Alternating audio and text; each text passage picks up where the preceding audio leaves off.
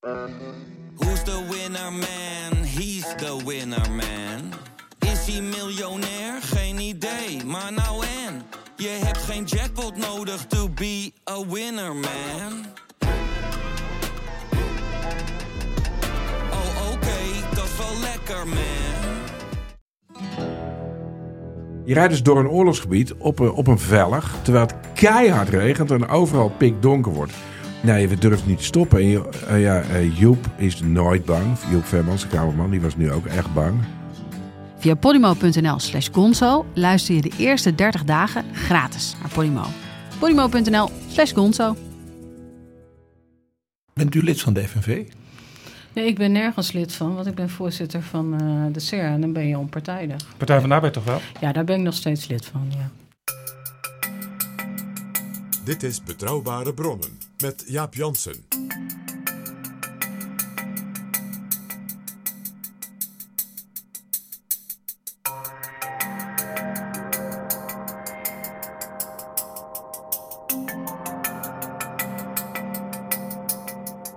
Hallo, welkom in Betrouwbare Bronnen, aflevering 40. In deze aflevering ga ik praten met Mariette Hamer, voorzitter van de Sociaal-Economische Raad. Want onder haar leiding heeft de polder, werkgevers, werknemers en kroonleden onderhandeld met het kabinet over een nieuw pensioenstelsel, wat na jarenlang getouwtrek afgelopen week leidde tot een conceptakkoord. Het is nog even wachten op de achterbannen van met name de vakbonden FNV en CNV, want die moeten zich er nog over uitspreken. En daarom roept Mariette Hamer in deze betrouwbare bronnen de leden van de vakbonden op de pensioenplannen goed te bestuderen en er dan wel mee akkoord te gaan. Het zou ook heel, heel raar zijn en bijna arrogant als ik zou zeggen... ja, al die leden gaan wel voorstemmen. Ik denk wel dat het een, echt een goed voorstel is. eh, en dat je heel goed moet afwegen. En dat lijkt me best lastig als je daar zo achter een eh, papiertje thuis zit. Van wat als, het, als, als je nee zegt? En wat betekent dat dan voor, je, voor jezelf? Want het betekent langer doorwerken voor de meeste mensen. betekent ook dat andere mensen eh, langer moeten doorwerken. Uh, maar goed, ik snap ook wel dat er nog echt veel voorlichting nodig is. Want een deel is heel technisch en een deel is lastig te begrijpen. En een deel is ook nog niet ingevuld. Nee, maar dat, dat is denk ik. Kijk, de contouren, hoe het gaat worden, dat is helder. Uh, dus de techniek is nog niet ingevuld, op, op niet, niet alle punten ingevuld. Nee, maar ik bedoel, maar als maar je wat eruit moet komen, dat als is je, wel helder. zeg maar ergens rond de 50 bent, ja, dan zit je in een soort overgangsfase en die moet wel gedekt gaan worden. En hoe dat Ja, precies. precies. gebeurt, weten we nog Nee, niet. maar er is wel heel nadrukkelijk ge- eh, gezegd dat de mensen gecompenseerd gaan worden en dat het een gezamenlijke verantwoordelijkheid is van de sociale partners, de pensioenfondsen en de overheid. En daarmee heeft het kabinet zich dus mede verantwoordelijk gemaakt dat het goed komt. Ja, en u doet eigenlijk een oproep aan de mensen die nog hun, uh, hun stem moeten uitbrengen. Kijk goed naar wat we hebben afgesproken. Ja. Uh, desnoods leg ik het uh, nog één, twee, drie keer uit. Maar dit is echt een goed voorstel. Ja, ik denk dat het echt een goed voorstel is. Ook voor jongeren is dit akkoord een goede deal, benadrukt de voorzitter van de polder straks in betrouwbare bronnen. Mariette Hamer was voordat ze in 2014 SER-voorzitter werd, Tweede Kamerlid en ook een tijdje fractievoorzitter van de Partij van de Arbeid. De pensioendiscussies verliepen vaak uiterst moeizaam. Ze prijst in deze betrouwbare bronnen D66-minister Wouter Koolmees. Hij kreeg in het kabinet Rutte 3 voor elkaar, wat in het vorige kabinet Rutte 2 de Partij van de Arbeid-bewindslieden Lodewijk Asscher en Jetta Kleinsma nog niet lukte. Het heeft denk ik wel met de flexibiliteit van de persoon te maken. En dat zou ik wel echt als compliment... De persoon de... Koolmees. Ja, ik vind uh, als je kijkt wat in het regeerakkoord staat... en wat zijn partij hierover heeft gezegd... Uh, zal ik maar zeggen... Hè, uh, dan heeft hij zich buitengewoon flexibel opgesteld. En dat is ook heel verstandig... Uh, want hij heeft gewoon gekeken naar welke doelen wil ik uiteindelijk realiseren en hoe krijg ik daar draagvlak voor. En dan kan je wel op je principes blijven hangen, maar dan kom je er niet uit met z'n allen. Straks Mariette Hamer over het pensioenakkoord en de polder, waar toch nog leven in blijkt te zitten. Jaap Jansen en Pieter Gerrit Kroeger duiken in de politieke geschiedenis. Welkom PG. Dag Jaap. Enkele weken geleden hadden wij Wopke Hoekstra te gast. En dat was naar aanleiding van zijn reden op de Humboldt Universiteit in Berlijn. En ja, de naam Humboldt die propte jou tot een verhaal over de beide broers Humboldt, Alexander en Wilhelm. Ja. En bij onze editie bij zeg maar, Oud en Nieuw. Toen keken wij samen vooruit naar het jaar 2019. Ja, en het, dat is onder andere het Humboldt-jaar. Ja, en toen riep ik al. Niet, het mooie is, dat is, dat is zo leuk als je dan alle weken zoiets kunt doen. Ik wist dus helemaal niet, en Wopke Hoekstra nog minder, dat hij die extreem prestigieuze lezing die hè, eenmaal in het jaar in Duitsland wordt gegeven. Nou ja, hij vertelde ook voor hem staatshoofden, eh, grote geleerden en zo. En nu dus die Nederlandse minister. Eh, en dat dat dus de Humboldt-reden heet aan die universiteit. Het grappige was dus, dat is een soort serendipity eh, tussen de betrouwbare bronnen van, wat was het, 28 eh, december. En het optreden van de minister eh, enkele weken geleden. En ja, toen zei hij al tegen mij, Jaap, we komen het vast dit jaar nog wel een keer te spreken over Alexander van Humboldt. Want daar ging het toen om. Hè, want dat is zijn 250ste geboortejaar. En toen zei ik, ja, dat, dat hoop ik wel. Nou, wel nu. We hadden het dus met Wopke Hoekstra over. Eh, hij had zich duidelijk ingelezen. Hè, had in zijn speech in Berlijn ook in het Duits aan het begin en aan het slot prachtige passages over de betekenis van Alexander en zijn broer Wilhelm. En ik wil daar als ja, historicus en ook een beetje liefhebber van de Duitse cultuur en historie nog wat meer over vertellen. Das Leben dieser beiden außergewöhnlichen Brüder ist eng verflochten mit unserer europäischen Geschichte und unserem gemeinsamen Kulturerbe. Ihre Erkenntnisse sind wichtige Bausteine, wichtige Bausteine der wissenschaftlichen und politisch-philosophischen Fundamente, auf denen wir bis heute Tag für Tag aufbauen. Ja, en het gaat over twee broers. Eh, je denkt Humboldt Universiteit, maar dat is eigenlijk de, de ene broer, hè? Ja, Die ook de, de universiteit ooit heeft opgericht. Toen heette het nog de Universiteit van Berlijn. toen heette het de Koning Friedrich Wilhelm Universiteit. Hij, beno- hij vernoemde die universiteit meteen naar zijn baas. Dat heeft die koning dus dat voorgesteld. Ik zal zo vertellen hoe dat kwam. De twee broers zijn allebei, eh, werden als hoogbegaafd ge- gezien, werden, Briljante geleerden. werden opgevoed ook door de beste leraren die gevonden konden worden. Ja. Eh, de ene broer die is echt heel snel zeg maar, in eh, het, het bestuur en in de diplomatie gegaan. Naast de wetenschap die hij zijn hele leven deed, met name taalwetenschappen. Maar dat was dus vrij theoretisch. En daarnaast werd hij diplomaat, politicus eh, eh, van het allerhoogste niveau.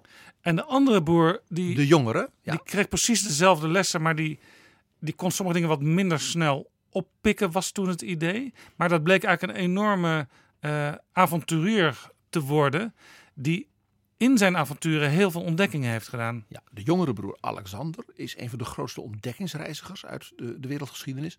En een extreem belangrijk geleerde. Iemand op het niveau eh, Alan Turing, Einstein. Dus het was ook een kwestie van eh, iemand moet soms nog even zijn weg vinden in het leven en waar die, waar die kan uitblinken.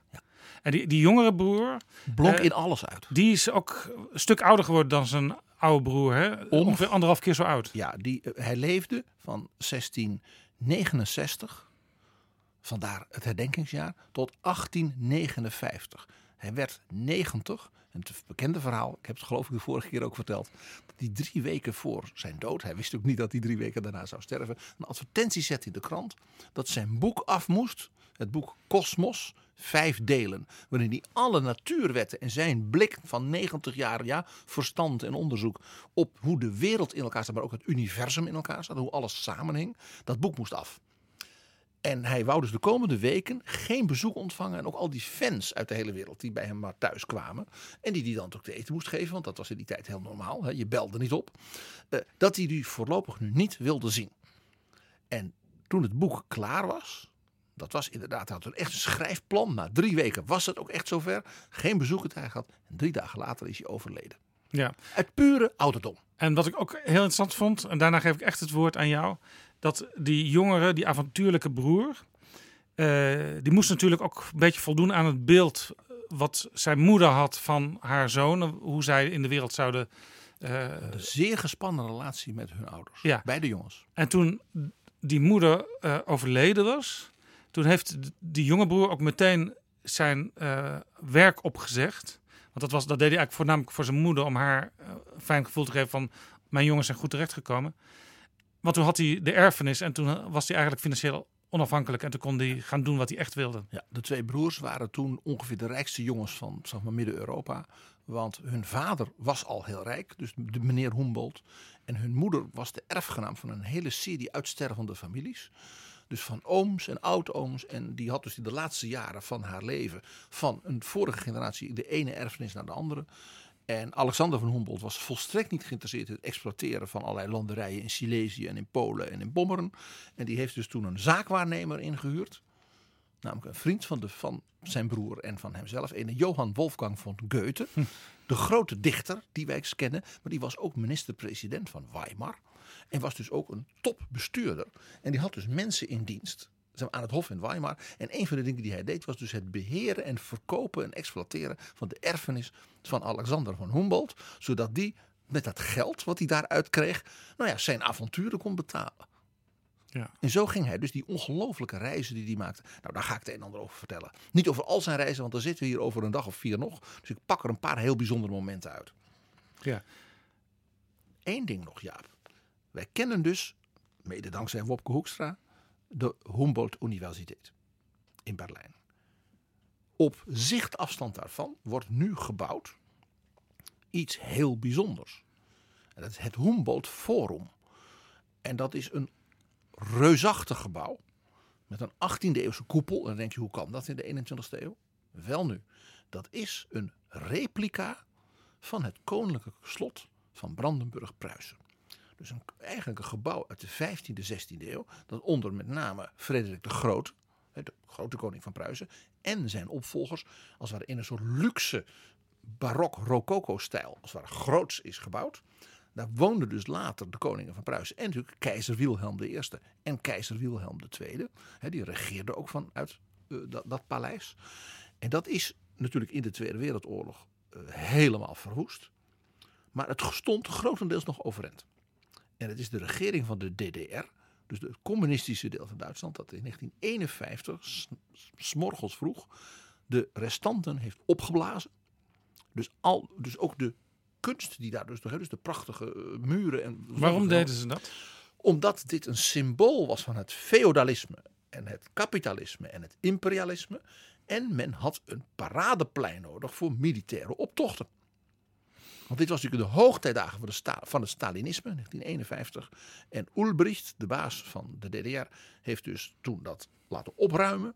Dat heette daarna ook het Marx-Engelsplatz. Ja, je raadt het al. En zij vonden dus het, zeg maar een, een teken van het protserige kapitalisme, terwijl het, en vooral het feudalisme, het reëel existerende socialismus ja. had ook wel zijn protserige kanten. Maar ja, op dat moment hadden, hadden ze vooral niks, want ze waren te arm. Dus ze hebben vooral afgebroken. Uh, en uh, men heeft dus op die plek uh, ja, een parade ding gemaakt. Nou, ja, dat, kennen we natuurlijk uit Oost-Europa. En ook met, met, met enorme troepen die dan lopen. Arbeiders met vlaggen en raketten en tanks. Daarna hebben ze daar het beroemde Palast de Republiek gebouwd. Onder Honecker.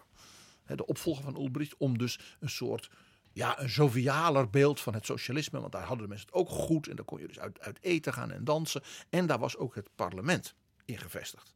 Dat is afgebroken na de val van de muur. Want dat bleek helemaal van onder het boven in de asbest te zitten. Dus de mensen die daar gewerkt hadden, waren allemaal doodziek geworden.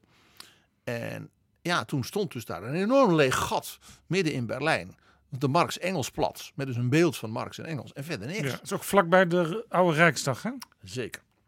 En nou, toen heeft, is er een particuliere actie geweest van Duitse burgers. Die hebben gezegd, wij willen dat, kast, dat paleis van de koningen van Brandenburg-Pruisen herbouwen. Dat was natuurlijk voorzichtig gezegd Pruisisch reactionair. Dus daar ontstond een enorme discussie over van is dat niet eigenlijk een verkeerd soort geschiedenisomgang, hè, vergangenheidsbewältigung, wat hebben de Duitsers nog een mooie woorden daarvoor met heel veel scrabbelpunten.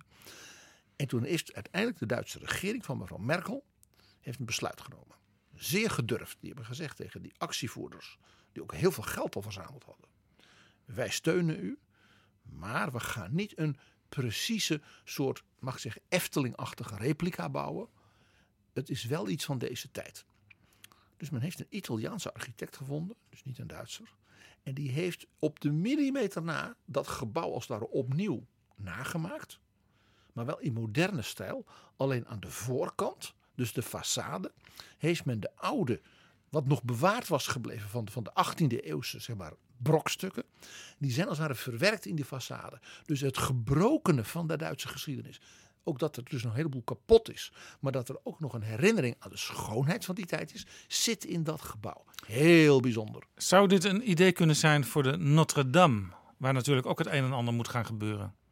Men zou zich in Frankrijk, zeker door, door de, zeg maar, de Duitse traditie van de voorbije 40 jaar, van het omgaan met je historische resten, daar zou men zich zeker door kunnen laten inspireren. Dat vind ik een heel mooie gedachte. Ja, want ook daar is nu de discussie: hè? moet je het volledig herbouwen zoals het was? Of moet je misschien dat dak op een modernere manier vormgeven? Dat hele dak en vooral ook die, die, die punt was helemaal niet uit de middeleeuwen. Dat, Dat soort, was uit dat soort 1860. problemen heb je natuurlijk meteen ook al. Van wat is nou eigenlijk het origineel? Hetzelfde een beetje ook met het Binnenhof in Den Haag. Dat is ook in allerlei verschillende tijden, op verschillende manieren zijn daar stukjes aangebouwd. De gebouwen van het Binnenhof zijn variëren van de 14e, 15e eeuw tot en met de 20e eeuw. Het is een ratje toe. Ik loop er eh, ja, elk, bijna elke dag doorheen. We gaan het daar nog een keer heel uitgebreid over hebben. Terug naar, terug naar Berlijn. Ja, dat, dat is Humboldt Forum. Dus wat er nu gebouwd wordt, is dus in feite een kanjer van een gebouw. Want dat was natuurlijk een paleis ja, van, van Frederik de Grote en daarna nog van de, de keizers. Met dus een hele grote, ook bijna Romeinse eh, koepel. Het doet een beetje aan de Dom des Invalides in Parijs denken. Zo'n soort koepel, echt grandioos. Dat is dus gereconstrueerd met resten die men dus bewaard had in de DDR. Sommige mensen ook particulier in het geheim thuis. Die heeft men dus allemaal weer opgeverzameld. En eh, dus dat wordt een heel bijzonder gebouw. Wanneer En is het klaar? Het had geloof ik dit jaar klaar moeten zijn. In het Humboldtjaar? In het Humboldtjaar, dat zal wel niet helemaal precies gaan. Berlijn heeft natuurlijk een zekere reputatie. Denk aan het vliegveld, wat maar nooit klaar komt. Dat dat soort projecten ingewikkeld zijn. Maar goed, het Humboldt Forum zal misschien in 2020, 2021 worden ingeleid. En wat is nu het bijzondere? Men noemt dat dus niet het herbouwde slot, Nee, dat vroeg me af. Waarom noem je het Humboldt Forum? Want je hebt al de Humboldt Universiteit. vlak ernaast. Omdat men natuurlijk das Königlich Schloss of dat keizerlich Schloss, dat men wil die verwijzing naar die toch moeilijke geschiedenis, om maar zo te zeggen, wat wegpoetsen. Het is dus niet een soort nieuw monument van het imperialisme. Maar zijn ze bang dat er oude geesten omhoog komen? Dat is in Duitsland altijd gevoelig. En dat heeft men nu gedaan. Dat is dus een van de. Dus een Want concept. in Frankrijk hebben ze daar minder moeite mee. Natuurlijk, maar dat is La Grande Nation. Dat is, ja, hè, dat is toch anders. Terwijl toch ook het land van de, de revolutie is, Frankrijk. Bien sûr. En Frankrijk heeft ook zo'n dingen, koloniale oorlogen en Vichy en wat wel niet. En toch de Fransen, die gaan daar anders mee om. Nee, wat, wat hier speelt, dit is duidelijk. Je ziet dus ook hoe het Duitsland van nu, mag ik zeggen, Duitsland van Adenauer, van, van Willy Brandt, van Kohl, van Merkel, zich dus identificeert in zijn eigen tijd. Maar het is dus Een eigenlijk... land van bildung, van forschung, van wissen, van grote traditie in de cultuur, kunst, wetenschap, kennis. En daarom dat die twee broers als het ware geëerd worden in de naam het Humboldt Forum. En wat komt er in dat reusachtige gebouw? Wetenschappelijke bibliotheken, kenniscentra, de alle musea met de oorspronkelijke verzamelingen van Alexander von Humboldt, van zijn reizen in heel de wereld en van al zijn leerlingen in de 19e eeuw, die hij dus heel precies instructies meegaf als je naar Polynesië gaat, naar Afrika gaat, naar de Himalaya, eh, naar de Amazone, eh, naar Canada, naar, de, eh, naar de, de, de, de Indianen in Canada, dan moet je dit en dit en dit meenemen, dit en dit moet je meten. Dus hij was ook de grote leraar van zeg maar, jonge ontdekkingsreizigers, etnografen en dergelijke. En die brachten dus op zijn instructies allemaal dingen uit dus die in die tijd toch barbare, primitieve landen. Is Alexander, dus de jonge broer, is dat ook degene die de meeste indruk uiteindelijk heeft nagelaten van de twee? Ja, dat is maar de vraag. Dat zullen we- zal ik zo eens even met jou behandelen. Alexander was in zijn tijd, en dat is wel ook een dingetje, al wereldberoemd. Daar heb ik straks bij de benoeming van zijn broer een hele leuke voorbeeld van. Maar dat forum is dus een symbool van Duitsland als wetenschapsland, als cultuurland. En grijpt daarbij terug met, met die naam op die twee broers en op de tijd van nou ja, 1780, 1830, de glorietijd van de Duitse cultuur. De zogenaamde Weimarer klassiek, vernoemd naar de stad Weimar. Met Goethe, met Schiller, met Herder, met Kant, met al die grote geleerden. En als je politiek de naam Weimar hoort, dan, dan ja, frons je me- meestal je wenkbrauwen en denk je van jammer, jammer dat het allemaal zo gelopen is. Dat is het Weimar van de jaren 20 en 30 Maar als van je de 20e inderdaad- eeuw. Wat verder terug gaat in de geschiedenis, dan heb je de We- Weimar van de kunst, cultuur en wetenschap. En dat is de glorietijd van, van, van, van, van Duitsland geweest. Terwijl Duitsland toen natuurlijk in feite één groot versplinterd geheel was. En ook nog voor een belangrijke tijd onder Napoleon zuchtte. Maar het was de glorietijd met eh, ja, de belangrijkste de denkers, eh, dichters. Hè. Dat, dat is land der denker en dichter. Dat komt ook daar. En dat is een soort ja, zelfbeeld wat, waar de Duitsers natuurlijk in deze tijd van kenniseconomie, van wereldwijde cultuur, ja, als het ware zich ook weer aan kunnen ja, optrekken. Duitsland wordt ook weer geacht daardoor nu. 1767, Wilhelm wordt geboren. Ja, en twee jaar later, dus eh, scheelde niet zo heel veel, Alexander. 250 jaar geleden nu. Wilhelm leefde tot 1835. Dus in die tijd zeker een, een, een respectabele leeftijd. Zijn broer tot 1859. En dat was natuurlijk een enorme uitzondering. Zeker als je... Bijna dus- 90 geworden. Ja, hij is 90 geworden. En Ik geloof op een haar na. ja, en, en, en eh, het, het bijzondere is natuurlijk dat hij letterlijk, letterlijk tot zijn dood eh, gewoon als wetenschapper onvermoeibaar schreef en nadacht en bezig was en jonge mensen inspireerde. Met 80 deed hij nog mee met de debatten van de rebelse studenten zeg maar de LSVB van Berlijn van 1848, Een 1849. beetje nederig zeg ik, een voorbeeld voor ons allen. Ja, eh, met, die dus bezig waren. Duitsland moest een republiek worden. Weg met al die koningen. Eh, een moderne, democratische, liberale republiek. En Alexander van Humboldt was het helemaal met die studenten eens. Moet je nagaan. Al die koningen die hem dus al die jaren hadden geprotegeerd. En dit en dit. Hij vond het eigenlijk niks. Hij is zijn hele leven, zouden wij nu zeggen, hartstikke knetterlinks geweest. Een voorstander van de Franse revolutie. Een voorstander van liberale republieken. Een bewonderaar daarom ook van de Verenigde Staten bevriend met president Jefferson. Daar gaan we het nog even over hebben straks. En dus als 80-jarige zat hij dan dus mee met het, ik zal maar zeggen, de, de, de linkse studentenrebellen te discussiëren over wat voor soort grondwet gaan we maken. En daar werd hij dus daarna, toen die, toen die zaak natuurlijk in bloed gesmoord werd, natuurlijk niet voor gestraft. Want ja, een man als Alexander van Humboldt, een man van 80, met zijn ja, drive en passie en ook jeugdige geest, dus toch nog, hè?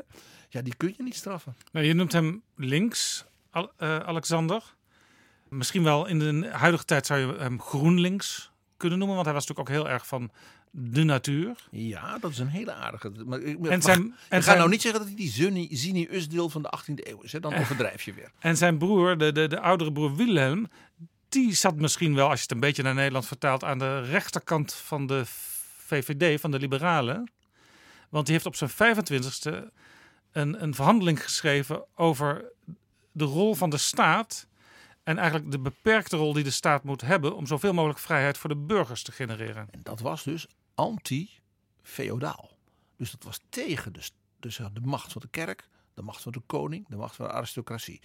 En in die zin was dus Wilhelm net als Alexander een revolutionair. Ze hebben dus ook samen in de hoogtijdagen van de Franse revolutie... met het geld hè, wat ze- van hun moeder, wat Goethe dan had geregeld... hebben ze dus een, een, soort een, een chique eh, eh, herenhuis in Parijs gekocht. Want ze wouden er wel zijn, daar where the action was. Ja, maar hij zou wel kunnen zeggen klassiek liberaal. Hè? Echt heel erg zich bewust van overheid heb je nodig, maar in beperkte mate. Want in plaats van eh, de, de macht van de kerk moet niet de, de macht van de overheid komen. Of de macht van het volk. Die deed alleen al. Ja, dat het was gaat om de ontplooiing van de burger. Ja, want de Franse revolutie had hij natuurlijk ook geleerd in wat voor bloedbad en dictatuur en ellende zo'n revolutie kan komen als die dus door, nou ja, hè, referenda en Robespierre en steeds fanatieker, steeds verdere radicalisering en polarisatie, het is zo modern als wat, hè, eh, dus helemaal uit het lood gaat. En er dus in Frankrijk, dat hebben zij dus ook bij- bijgewoond, de mensen met tienduizenden werden vermoord. Niet alleen onder de guillotine, maar ook boeren die in opstand kwamen. Hè, omdat ze de kerk wilden behouden, omdat ze hun geloof wilden behouden. En dat mocht niet. Nou goed, eh, Alexander, hè, we hadden het al over een universeel genie. Eh, hij is in Nederland eigenlijk vergelijkbaar met één iemand, namelijk Christian Huygens. Ook wel grappig, past ook wel een beetje, want diens broer Constantijn Huygens was net zo knap als hij, maar was de minister-president. Net als Wilhelm, dus ook heel knap, maar meer een bestuurder, een politicus. Ja, want zo, zoveel van dat soort eh boers zijn er niet. Hè? Die, uniek. die beide in their own way eh, iets enorms hebben bijgedragen aan de wereld. Die dus in hun land, in sommige bij de Humboldts, zeker voor de wereld, dus ja, een volstrekt unieke bijdrage hebben geleverd. Het is een beetje alsof Albert Einstein een tweelingbroer zou hebben gehad. Eh, of eh, nou de, de Huygensen zijn daarom ook zo, zo leuk, omdat dat is ook zo'n broer, zo'n paar van broers is die elkaar ook voortdurend inspireerden. Eh, en ook, net als Alexander en Wilhelm, buitengewoon verschilden van naturel. Wilhelm was een geleerde taalwetenschapper, vooral di- diplomaat. Eh, en is in de geschiedenis van zeg maar, de moderne tijd van na 1800 de zonder meer belangrijkste minister van Onderwijs ooit. Eh, hij is zeg maar het rolmodel voor Ingrid van Engelshoven en wat al is. En we beginnen daarom, als je het goed vindt, met Wilhelm, de oudste broer. We waren al even bezig, maar we Ja. beginnen al. We gaan nu echt even op zijn nieuwe loopbaan fase in het gesprek. loopbaan in. Ja. Eh, hij studeerde uiteraard in Weimar en in Jena bij onder andere Kant, de grote filosoof. Want ja, hè, voor minder doe je het niet. Eh, eh, hij studeerde natuurlijk bij Goethe. Eh, Goethe was, was ook een natuurkundige natuurlijk, was ook toch een universeel genie.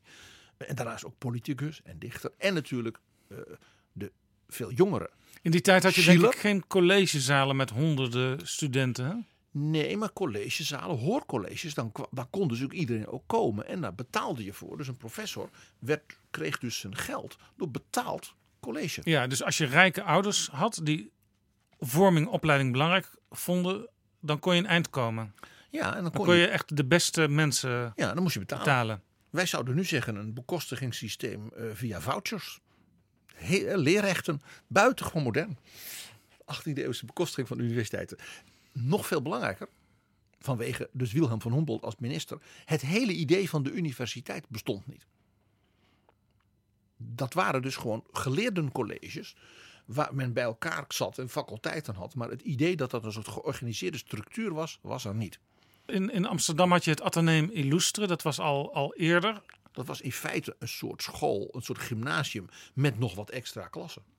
Een, een soort, een soort eliteschool, kun je zeggen. Ja, de Leidse Universiteit was echt opgericht door de staat. En vooral ook door de kerk. De Leidse Universiteit was er om juristen te hebben en dominees. Daarnaast mensen als Boerhaven. En dat was natuurlijk mooi dat dat er ook was.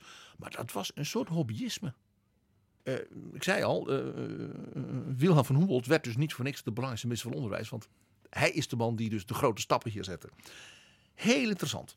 Hij werd diplomaat en woonde van 1801 tot 1808 in Rome. En was als diplomaat had hij onder andere een bijbaan. Hij was de ambassadeur bij de Heilige Stoel, dus bij de paus, voor Willem Frederik van Oranje. Oh. Willem Frederik van Oranje was natuurlijk door Napoleon, eh, de, de Bataafse Republiek was niet meer van de Oranjes. Dus die moesten gecompenseerd worden.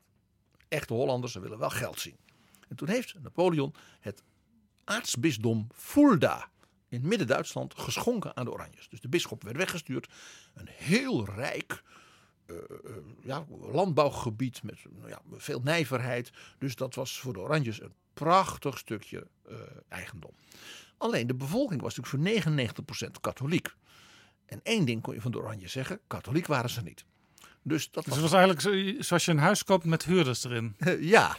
En eh, dus die bevolking daar en de plaatselijke elites en de gemeentebesturen waren natuurlijk waren die aartsbisschop al, nou ja, bijna tien eeuwen gewend als heer. En nu kwam er een Hollandse Calvinist. Ja. Dus dat Dat was zou het even- er niet beter op maken. Nee, het was even wennen, zullen we maar zeggen. En een van de dingen die dus hem duidelijk was, was dat hij als protestantse heer van dat gebied, eh, met die bevolking en met dus de macht van de kerk natuurlijk op, in al die dorpen. En de, Dus hij moest ook een relatie met met de paus. de paus in Rome. Die in moesten elkaar een beetje begrijpen. En zijn moeder, Wilhelmine van Pruisen, was dat.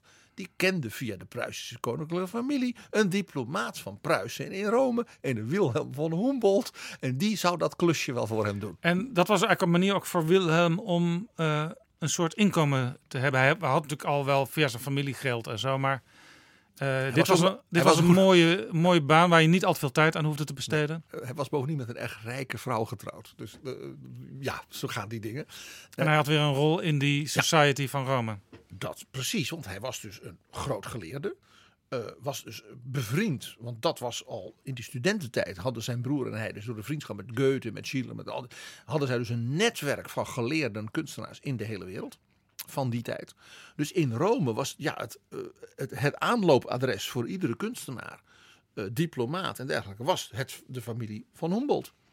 En mevrouw van Humboldt was dus een meisje van, uit een hele chique, eh, rijke familie. Dus die was gewend jour te houden en te ontvangen. Dat hoorde natuurlijk een beetje bij de stijl.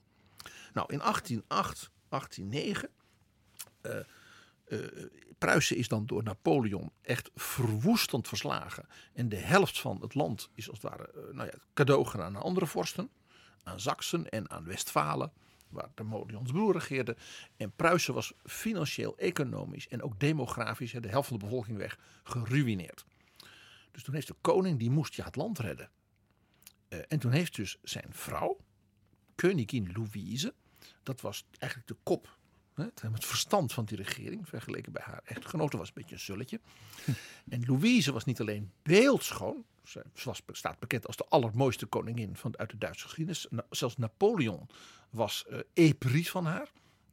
Eh, er zijn ook prachtige beelden door beroemde schilders en beeldhouwers ook van haar en haar zusje. Toen ze 17 waren. Nou echt eh, beeldschoon. Maar zij moest dus dat land een beetje eh, opnieuw Op de kaart zetten. En eigenlijk haar man wat ondersteunen, zullen we maar zeggen, in dat land redden. Want hij was een beetje, eh, nou ja, het was hem allemaal te veel.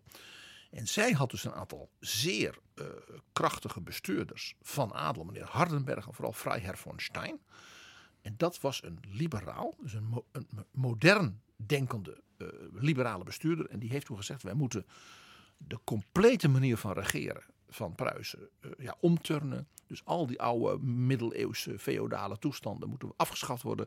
Want alleen dan kunnen we als ware een Pruisen opnieuw als staat ook redden, ook economisch. Ook in de concurrentie met de landen eromheen. Zoals we nu vanuit Europa praten. Hoe moeten wij met China, met Amerika, met Rusland omgaan, met India? En, en, en, en Pruisen was dus de helft van zijn economie kwijt.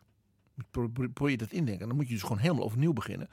En ze moesten hele zware herstelbetalingen voor straf betalen aan Napoleon. Want die wou natuurlijk zijn oorlog met Rusland daar, daarmee betalen. Ja. Want daar was hij mee bezig. Nou, dus dat, die regering van meneer Stein en Hardenberg, die moest de eh, Pruisen volledig als het ware nou, meer dan hervormen. En een van de dingen die zij zeiden is, er moet dus een modern onderwijs komen, waarbij alle kinderen, alle jongeren in Brandenburg-Pruisen naar school gaan. Dus eigenlijk een moderne economie daardoor ook stimuleren. Eh, Goede, goede ambtenaren, goede bestuurders. En dat moet van de grond af worden gebouwd. En niet dat elk dorp maar aanrommelt.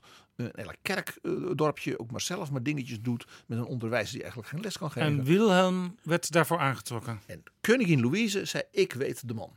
En vrijheer von Stein zei, ik ook.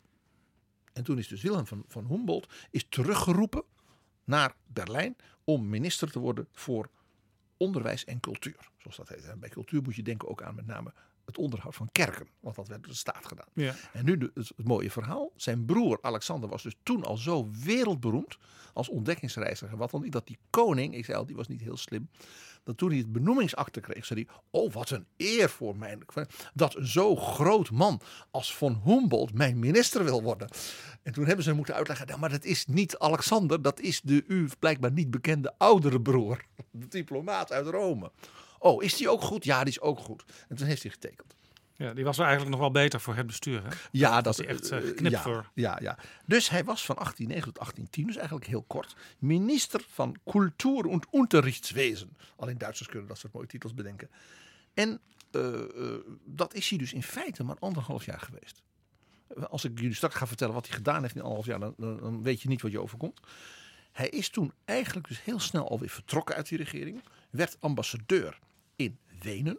Dat was natuurlijk ongeveer de belangrijkste ambassadepost voor eh, Berlijn op dat moment. Ja, dus het, het- het belangrijke Duitsstalige buurland. Ja, en, en, en bondgenoot tegen natuurlijk Napoleon ook. En tegen Rusland, hoopten ze. Ja. Eh, en waarom vertrok hij als minister zo snel? Nou, ten eerste, hij was min of meer klaar met zijn hervormingen. Dat, dat zegt wel iets.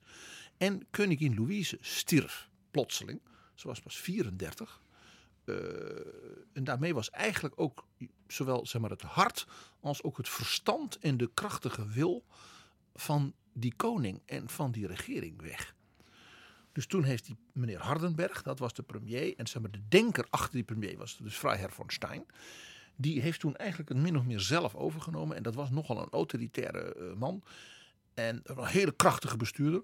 Maar daar kon Wilhelm van Humboldt eh, niet zo goed mee opschieten. Nee, de, de, zeg maar de matigende kracht, of althans de balancerende kracht Van koningin Louise. Louise was, was verdwenen. Dus haar beminnelijkheid en gezag, want dat had ze, had dus Humboldt als er ruimte gegeven om meer te doen dan de rest van het kabinet misschien af en toe wel wilde. En eh, hij dacht, jullie zoeken het maar uit. En toen zei hij, ik ben klaar. Eh, verder is het nu uitwerken. Eh, ik ga wat anders doen. En Hardenberg was blij dat hij dus wegging. En zei, je hebt het zo geweldig gedaan. Het was een hele slimme politicus. Ik geef jou de allerhoogste diplomatieke benoeming. Die de maar is een enorme eer. Nog veel meer dan minister in mijn regering. Jij wordt ambassadeur van de koning in Wenen. Dat was natuurlijk achteraf in de wereldgeschiedenis geweldig. Want kort daarna de val van Napoleon en het congres in Wenen, waar dus de wereldvrede hè, van Europa. En daar stond hij met zijn neus bovenop. Hardenberg en hij waren de twee onderhandelaars. Met tsaar Alexander, met Talleyrand eh, van namens Frankrijk, met Castlereagh namens Engeland en natuurlijk Fürst Metternich. De geniale Oostenrijkse eh, staatsman waar wij het onlangs al over hadden. Die in feite de gastheer was. Ja. Wat heeft hij in die anderhalf jaar kunnen doen? Alles. Als ik je nou vertel, hij heeft een hervormingsprogramma gemaakt. En dat schreef hij dus ook zelf met een aantal ambtenaren. En hij heeft dus allereerst opgericht. Dus bij wet.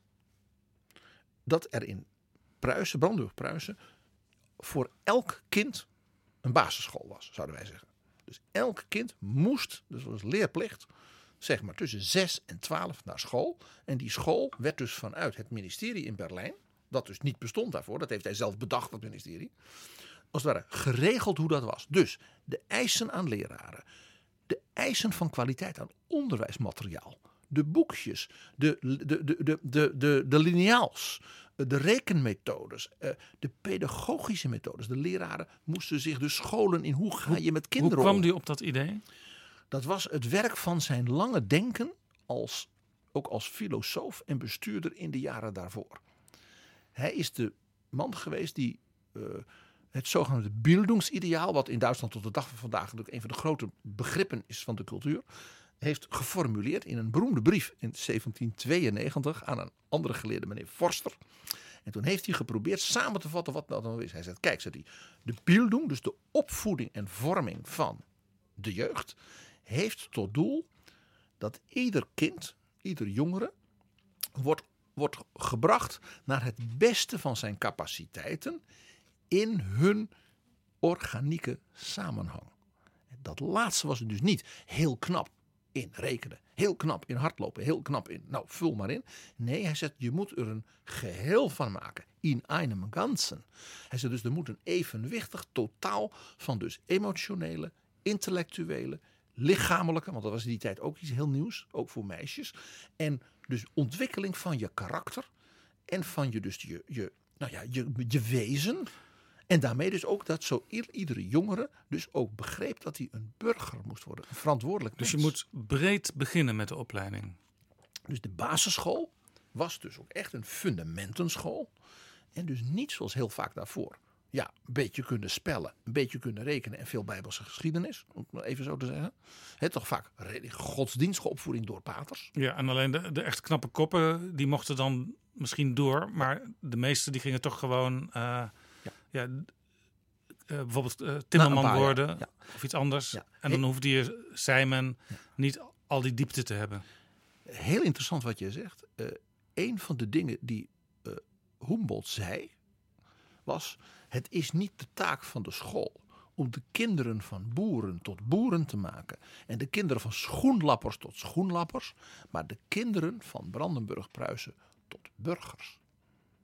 En dat was dus een revolutionaire gedachte. Want in feite zei hij dus: en als de zoon of de dochter van een boer schoenlapper wil worden, want die, omdat hij dat graag doet en kan, dan moet dat. En als de, als de zoon van een boer ontzettend goed kan leren en in wiskunde is, dan moet hij naar de universiteit Maar kunnen. je toekomst ligt dus niet besloten in je afkomst. Juist, en het was dus een heel liberaal, modern idee. En tegelijkertijd centralistisch vanuit het ministerie gestuurd. Met eisen van deugdelijkheid. Wij kennen dat in Nederland in artikel 23 van de grondwet. De financiering van het onderwijs ja, is gebaseerd op bij wet te stellen eisen van deugdelijkheid. En dat is rechtstreeks ontleend aan Wilhelm van Humboldt. Dus onze vrijheid van onderwijs, hè, waar nu vaak een discussie over is, die formulering in de grondwet, die kun je direct herleiden, nota bene, tot de, de notities en dus het schema van onderwijsvernieuwing van Wilhelm van Humboldt. Want hij was de eerste die dingen structureel organiseerde.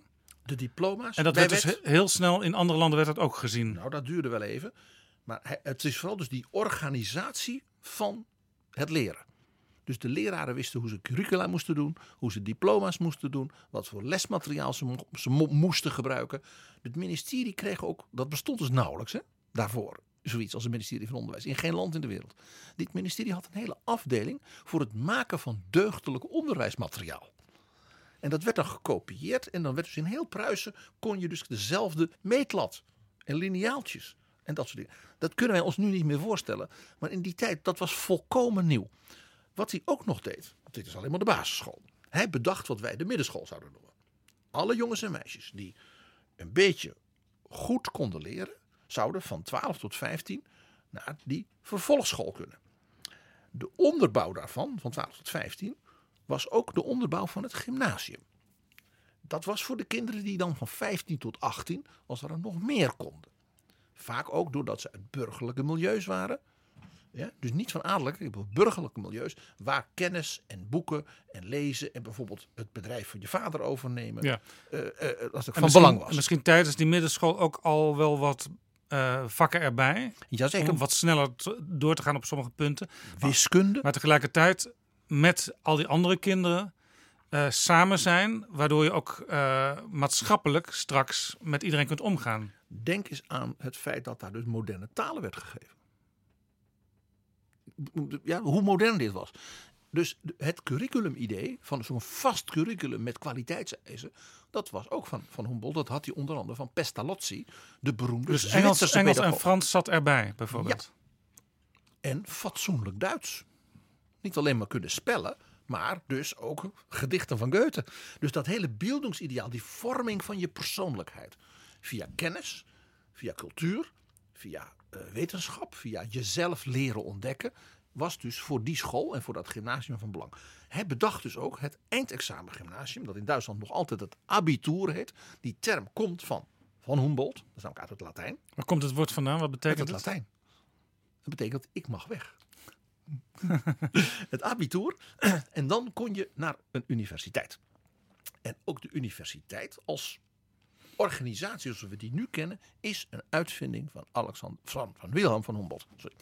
Ook de universiteit, zoals wij die kennen als institutie, dus niet als naam, maar als institutie en hoe die georganiseerd is, is het werk van Wilhelm van Humboldt. En zijn eigen universiteit in Berlijn, die hij noemde naar König Friedrich Wilhelm. Wij zouden nu zeggen, had hij toch naar Koningin Louise genoemd. Maar ja, een vrouw, een universiteit naar een vrouw vernoemen, dat was toch blijkbaar Maar moeilijk. volstrekt logisch dat hij tegenwoordig naar hem genoemd Ik is. zal zo vertellen wanneer dat gebeurd is.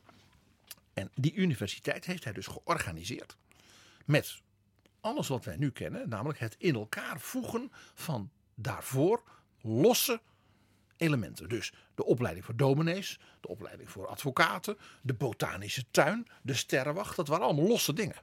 En hij zei nee, typisch weer het beeldingsideaal, dat moet bij elkaar, dat moet elkaar inspireren. En hij had een werkelijk geniaal inzicht. Dat hij zei, kijk ze die. Aan een universiteit zijn de hoogleraren, de docenten en de studenten allemaal bezig met forschung. Het is niet zo dat die docent als een soort autoritaire toeteraar die studenten moet vertellen hoe ze moeten denken. Nee, ze moeten samen de wereld verkennen. en hier zeg ik altijd, als uit de boeken over hen, het kan niet anders dan dat hij hier als voorbeeld zijn broer had, Alexander. Een jong iemand die dus aan de hand van grote geesten, Goethe, Schiller, de wereld zelf gaat ontdekken. Konden ze het goed met elkaar vinden, die twee broers? Ja, ze waren qua naturel zeer verschillend. Daar zal ik straks wel iets over vertellen. En eh, dus het hele idee van een universiteit als een gemeenschap van jonge mensen, geleerden, uit de cultuur, uit de wetenschap, eh, ja, uit de filosofie. Die samen, als het ware, de wereld ontdekken. En elkaar dus intellectueel, maar ook in de menselijke, bijna artistieke zin uitdagen. Dat kan alleen met academische vrijheid. Je moet dus vrij zijn te denken wat je wil. Dus ook, dat heeft Humboldt dus bedacht, dat hele idee. En hij zei dus, wat je aan de universiteit moet hebben, is vrijheid van leren. Dus vrijheid van het lesgeven, dat is die leren. Het nadenken en lesgeven over de, de vrijheid van lernen. Dat is de student moet zelf willen en kunnen leren wat hij wil. Naar zijn talent, niet naar wat de professor zegt. En de vrijheid van forschung, dus van forsen. Van nadenken, zeggen ik wil dat dingetje in het heelal onderzoeken. En dan niet zeggen ja dat mag niet, want de professor wil het niet. Wat zou hij vinden tegenwoordig van wat je in Nederland hebt, die publicatieplicht. Dat je maar zoveel streepjes moet kunnen zetten elke maand of elk jaar achter je naam. eh, en dan doe je er blijkbaar toe. Ik vind het moeilijk. Eh, ik denk dat eh, Wilhelm van Humboldt, als hij de universiteiten van vandaag in de hele wereld zag, die dus allemaal, zonder uitzondering, misschien in Noord-Korea niet, maar verder, dus helemaal het model hebben, nog steeds, van zijn universiteit, dat die intens ontroerd zou zijn. Want die zou daar dus die miljoenen en miljoenen jonge mensen, waar ze ook vandaan komen, waar hun wieg ook stond, en die dus allemaal in, zeker de hoogontwikkelde landen, maar ook in India, ook in Brazilië, ja, overal dus die kans krijgen om de wereld te ontdekken. En tegenwoordig ook letterlijk, hè, ze reizen over de wereld. Maar je Zo'n moet niet- Erasmus-programma. Als Ja, maar je moet er niet een industrie van maken met, met eh, dat je moet afrekenbaar dingen moet doen en zo. Dat lijkt me niet in zijn stijl. Eh, eh, Het gevaar is dat ik nu de details inga. Hij had een financieringsmodel bedacht voor de universiteiten. Dat buitengewoon eh gedurfd was. Dat gaan we een andere keer Dat bespreken. doen we een andere keer. Dat ja. komt vast Dus ik ben, een ik ben, ik ben voorzichtig om daar, daar wat van te zeggen. Je begrijpt, hij is dus de grondlegger van de basisschool, de middenschool, het gymnasium, de universiteit. En het hele idee van denken aan kwaliteitseisen. En daarvoor krijg je geld van de overheid. Daarmee is dit model de basis geworden van elk nationaal en, en nu ook Europees onderwijssysteem ter wereld. Eigenlijk zo'n beetje van je, van je zesde tot ongeveer je 26e. En dat beeldingsideaal van dat je dus je de, ook als mens moet ontplooien, omdat je dan ook als je intellect beter ontplooit in dat evenwicht, hè, in einem Ganzen, in één geheel, is natuurlijk tot de dag van vandaag in feite ja, het ongewijzigde ideaal van iedere docent. En iedereen die het goed meent met zijn kinderen in hun opvoeding. Ja, En dus de beroemde Duitse eh, eh, geleerde Jürgen Osterhammel. Ik heb hem een keer al aangehaald in het gesprek dat we hadden met Jan-Peter Balkenende en Wopke Hoekstra. Dat zijn boek over de 19e eeuw. Daarin beschrijft hij dit ook en zegt daarin heel mooi dat het concept van Wilhelm van Humboldt, van de universiteit en het onderwijs als geheel, is de belangrijkste exportproduct van de Duitse beschaving in de geschiedenis naast twee andere de reformatie, dus het protestantisme en de gewetensvrijheid bij Luther en de klassieke muziek van Beethoven. aha. En dus dit. Dus, dus hij zegt, Wilhelm van Humboldt staat in de wereldgeschiedenis op één lijn met zeg maar, nou ja, Mozart en Beethoven. Ja, in de muziekkant en Luther als het ware in de kant van godsdienst en gewetensvrijheid. Dat zegt wel iets. Dit was Willem, de oudere broer, de bestuurder, de diplomaat. En de grote visionair, want dat mag je zeggen. En als je oude verdragen tegenkomt uit die tijd, dan staat zijn naam er vaak bij met handtekening. Jazeker. Het verdrag van Wenen, dat is getekend door Wilhelm van Humboldt. Dit is Betrouwbare Bronnen, een wekelijkse podcast met betrouwbare bronnen. Dan de jongere broer, Alexander. Twee jaar later kwam hij ter aarde. En ja, het grootste genie in Europa van de 18e en 19e eeuw. Gewoon, eh, hè, de Christian Huygens van, van, van, van tijd, zijn tijd. De Einstein en de Leonardo da Vinci van zijn tijd. Eh, Ja, je, hebt dus, je hebt al een keer wat uitgebreider over hem verteld in die vooruitblik op dit Ja. Humboldt-jaar. kort, Maar er valt nog meer te vertellen. kort. Wat in, als je eigenlijk zou moeten samenvatten. wat de bijdrage is die hij dus met al zijn ontdekkingsreizen. en die. Ja, je kunt er werkelijk. Nou ja, er zijn niet voor niks enorm veel boeken over de man geschreven. En hij is ook weer helemaal herontdekt, wat heel mooi is.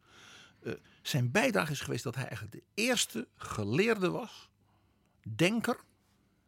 en praktijkontdekker. Hij ging dus ook echt op reis. En ging dan in de Amazone kijken en in Siberië en wat dan niet. Dus het was niet alleen maar theorie bij hem. Die zei de natuurwetten. Zoals Newton die ontdekt met de zwaartekracht. Zoals we zien met in het heelal met sterrenkijkers. Dat is één geheel.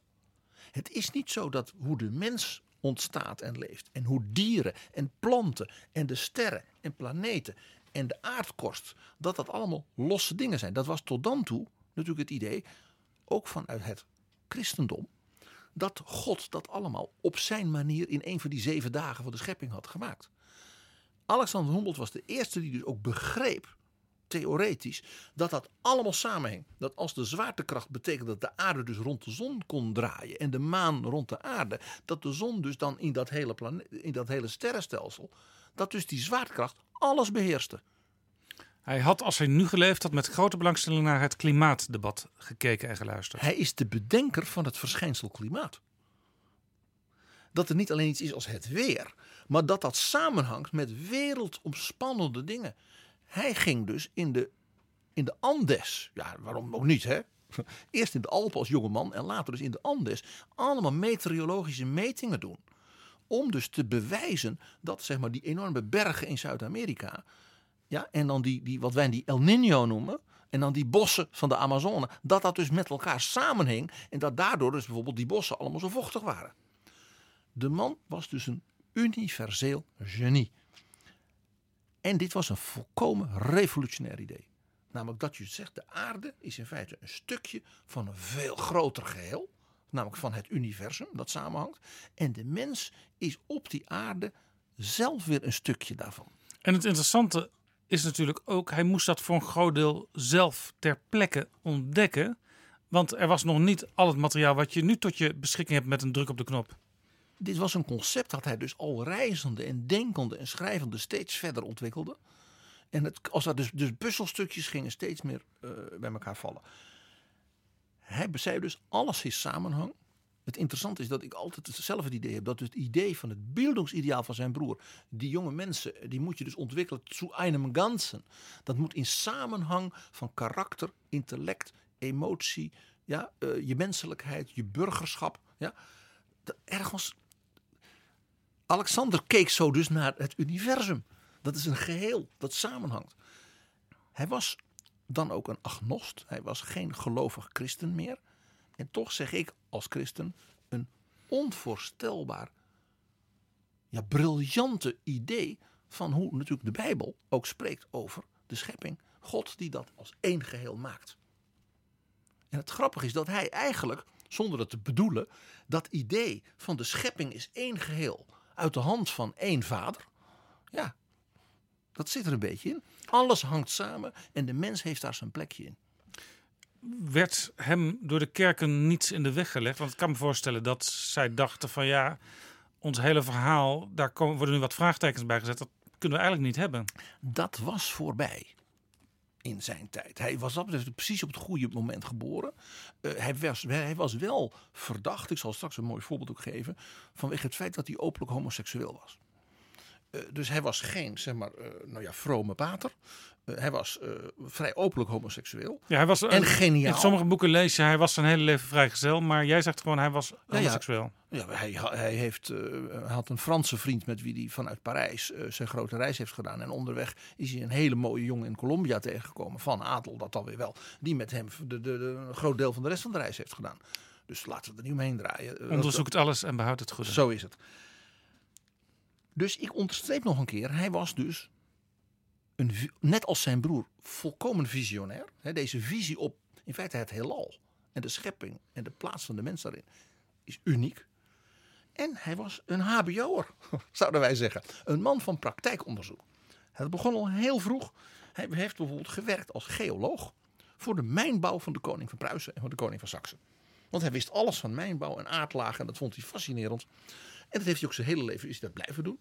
Dus dan ontdekte hij dus waar uh, zeg edelstenen lagen en waar de koning dit. Dus hij was heel populair bij die koningen, omdat hij zijn kennis dus praktisch toepaste. Zijn hele manier van denken over klimaat, flora, fauna en het bijzondere, hij zei dat heeft dus te maken met ook de mensen. Dus hij ging in Latijns-Amerika, want hij had een droom. Daar wilde hij heen. Nou, dat kon dus, hè, met al dat geld via Goethe. ging hij dus niet alleen eh, in de Amazone, de Orinoco, de bergen van de Andes beklimmen. Vulkanen van bijna 7000 meter hoog. Dan ging hij omhoog, want hij wou boven metingen doen. Levensgevaarlijk, want ze hadden natuurlijk geen zuurstof en niks. Hij is een aantal keer dat hij bijna dood is geweest. is En, hij had dus een aantal theorieën en die wilde die aan de praktijk toetsen. En die toetsingen leidden weer tot, het was een typisch wetenschapper, dat leidde weer tot nieuwe inzichten. Zijn hoeveelheid metingen en no- notities, dat is ongekend. Dus die, zijn boeken over zijn reis naar Zuid-Amerika, dan heb je het over 25 delen. Ja, die in stonden dus vol met, met cijfers ook. En dat wa- was, Enorme bijlagen. eh, Ja. Er was een, eh, hij vertelde ook wat, bij wat, wat hij op een avond had gegeten. Maar vooral schreef hij ook op wat hij had ontdekt. Ja, cijfers, metingen. En tegelijkertijd, hij was uitermate geïnteresseerd in de indianenstammen. Omdat hij zei, de, de manier waarop die mensen leven wordt natuurlijk beïnvloed door die natuur, door die flora, door die fauna. Mensen zijn zo omdat ze, hè, dat zag hij dus ook als Europeaan. Hij had dus geen enkel idee van superioriteit als Europeaan. Eh, Eerbied voor mensen in hun omgeving. Enorm. Eh, dus En ook, had- voor, en ook voor de dieren en de planten. Ja, en hij, hij had dus ook een José, dat was een Indiaan, die dus hem, nou die kende dus alle wegen en daar in de, in de Andes en zo. En die is dus met hem meegegaan terug naar Duitsland. Want dat was dus een gelijkwaardige, een vriend geworden. Dit, het, het is, zoals ik al eerder zei, het is een heel bijzonder mens. Terwijl in die tijd nog wel op eh, kermissen eh, mensen vertoond werden uit andere werelddelen. Alsof het ja, hele andere wezens waren. Dat was vooral later in de 19e eeuw, maar inderdaad het Europese superioriteitsdenken. Dat tot de dag van vandaag in heel veel mensen natuurlijk nog volkomen aanwezig is. eh, dat, dat was hem dus vreemd.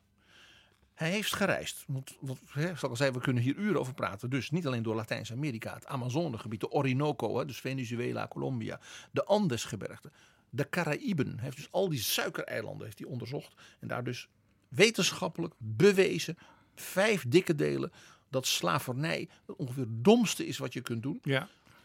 Was dus van de grootst mogelijke betekenis voor de wereldgeschiedenis. Namelijk voor het eerst dat iemand op wetenschappelijke, economische, sociologische gronden, zelfs geologische gronden, kon bewijzen hoe slecht slavernij was. Mexico heeft hij enorm eh, bereisd ook. De Alpen, als jongeman al. Siberië, de Oeral, het Altai-gebergte bij, ja, richting Tibet. Ook daar is hij allemaal geweest. Hij was een enorme waaghals. Als ik één voorbeeld geef, hij was in Mexico. Daar heb je de Popocatépetl. Ja. Die enorme vulkaan van 5000 meter. Daar wou hij in, want hij, hij was namelijk aan het werken. Hij rommelde. Ze oh, maar dat heb ik altijd willen zien. Dus hij moest eigenlijk eh, voor- tegen zichzelf beschermd worden door de mensen die hem begeleiden. Dat hielp niet, eh, want hij was natuurlijk toch de baas. Dus die José en die jongen uit Colombia en zijn Franse vriend Aimé Bonplan... die zijn dus met z'n viertjes, zijn ze dus die vulkaan opgeklommen. Dat was al, natuurlijk al dan zit je op 5200 meter of zoiets. En toen gingen ze dus naar binnen, want dat wou die zien. Nou, ze zijn bijna alle vier levend verbrand. Eh, het was niet gezond, maar Alexander van Humboldt was helemaal gelukkig. Want hij kon dus allemaal wetenschappelijke metingen en verslagen en wat dan niet doen. Hij was dus ook een verbluffend universele man. Om je een idee te geven, hij ontdekte in de Amazone Indianenstam. En die bleken door hun eh, eh, eh, grammatica, hun, hun taal, buitengewoon snel andere talen op te pakken. Ook van andere Indianenstammen. Die heeft, toen is hij daar weken blij- blijven wonen bij die mensen.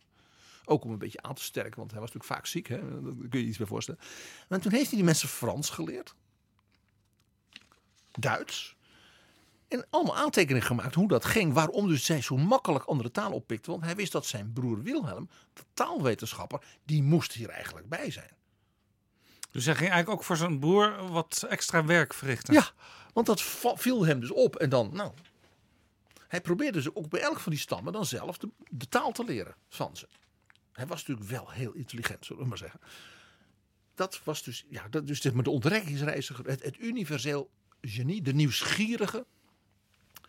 Hij was ook politicus. Ook wel net als zijn broer, om je een idee te geven. Toen hij dus zijn werk had gedaan in Zuid-Amerika en dus zijn observaties en analyses over de slavernij op Cuba en de Suikereilanden, toen bezocht hij in 1805 Washington D.C. Want hij was via briefwisselingen bevriend geraakt met een serie Amerikaanse geleerden en die hadden hem dus aanbevolen bij president Thomas Jefferson. Die zelf natuurlijk een beetje een Humboldt-achtig universeel genie was als geleerde. Dus je kunt ook zeggen dat de elite van toen, eh, waar ze ook woonden in de westerse wereld, die hadden contacten met elkaar en die ontmoetten elkaar. Ze schreven met elkaar. Ja. Eh, en ze lazen dezelfde tij- tijdschriften ook. Die maakten ze ook. En ze hadden het dus ook over nieuwe ontdekkingen. Ja. Als ze met elkaar praat, Ja. aan het praten waren. Nou, dus eh, Humboldt komt dus op het Witte Huis. Woont dus weken in Washington. Spreekt daar met de president. Heel belangrijk met zijn minister van Buitenlandse Zaken Madison. En zijn minister van Financiën Gallatin. Dan denk je, Gallatin? Ja, dat was een Zwitser. Dat was dus geen Amerikaan. Die was dus als Zwitserse immigrant in Amerika gekomen. En was dus, zoals wel vaker bij Zwitsers, een hele knappe bankier. En hij is een van de grondleggers van het financieel systeem van de Verenigde Staten. Meneer Gallatin. En die heeft hij helemaal uitgelegd hoe het in Mexico was.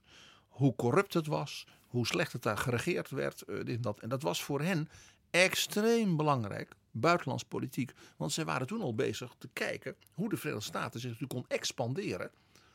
Naar dat hele gebied. ja, dus, dus Alexander van- was ook niet eenkennig. Hij was niet alleen met zijn eigen particuliere eh, ontdekkingen bezig, maar hij keek ook nog om zich heen hoe maatschappelijk en politiek toeging in al die landen die hij bereisde. En hij was er natuurlijk van overtuigd als eh, zeg maar zeer linkse man dat zo'n liberaal soort democratie als Amerika voor de Mexicaan toch echt veel beter was dan dat achterlijke bewind van eh, de Spaanse koning en de katholieke kerk.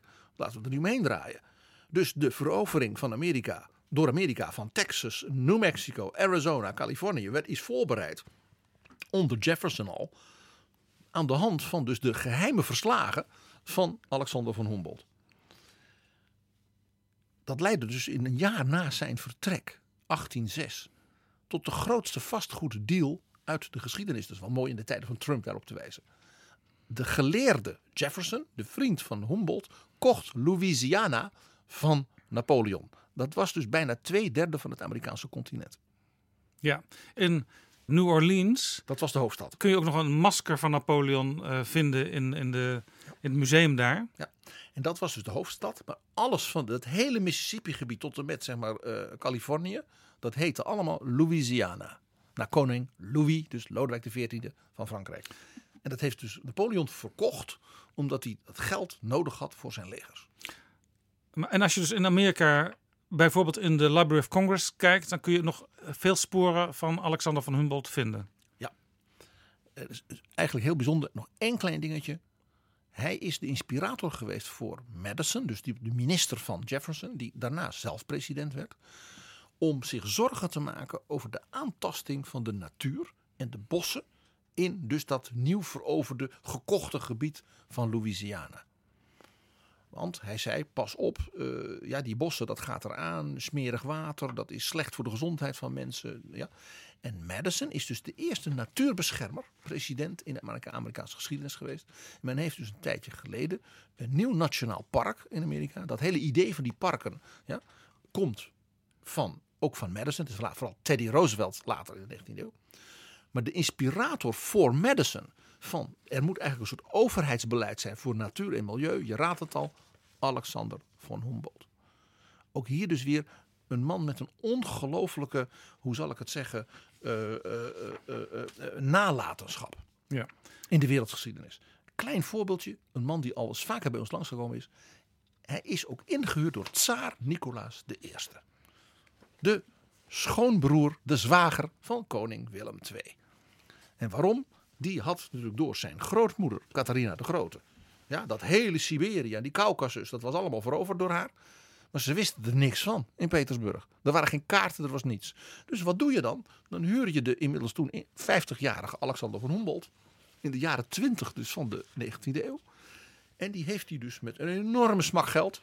Ja, een expeditie laten doen door Siberië, de Oeral, de Caucasus. En toen de droom die hij zo lang had voor Humboldt. Hij wou Tibet zien, het Himalaya. En toen is hij dus tot het Altai-gebergte aan de grens van Tibet, Mongolië, China en Rusland gekomen. En heeft dus in de Oeral voor de tsaar allemaal geologisch onderzoek gedaan. Waardoor de tsaar ineens wist dat de Oeral helemaal vol zat met delfstoffen, edelstenen. En de, de tsaren alleen maar nog rijker werden. En de tsaar heeft dus dan Alexander van Humboldt ook vorstelijk beloond voor zijn, ja in feite ook weer ja, unieke expeditie. Gewoon een Duitse geleerde van in de 50. Die gewoon met 50 man en met troepen en wat dan niet. Dat had dus was dus echt wereldvermaard. Ja. Iedereen wilde wel met hem werken en opdrachten aan hem geven. En ja, het feit al dat tsaar Nicolaas dus een bewonderaar was. Dat de koning van Pruisen dacht dat toen hij zijn broer benoemde, dat hij de beroemde jongere broer benoemde. Ja, dat geeft al iets aan. Eh, Hij was dus eh, ja, bewonderd door de tsaar, door Jefferson, door Madison, door de koning van Pruisen, koningin Louise. Hè, kortom. Hij was dus ook een vriend van eigenlijk alle grote geesten in zijn tijd. Ook doordat hij natuurlijk zo lang zo oud werd en zo geestelijk zo present en jong bleef. Zijn grote vriend, zijn voorbeeld, was natuurlijk Friedrich Schiller. De dichter, de toneelschrijver. Ook de liberaal, de vrijheidsidealist. En natuurlijk eh, ook de geleerde, de geschiedkundige. Schiller heeft het eerste grote boek geschreven over de Nederlandse opstand en Willem van Oranje. Nou, Goethe was natuurlijk zijn vaderlijke vriend. Die deed zijn financiën. En we weten dat prachtige quote van Goethe in een brief aan Herder, andere dichter. Toen was Alexander van Humboldt 21. En toen was hij dus bij Goethe, die was toen in de 40. Toen schreef Goethe: Een uur praten met Alexander geeft je stof tot twee weken nadenken. En je kunt eigenlijk zeggen: Alexander van Humboldt was iemand die dus even overspande.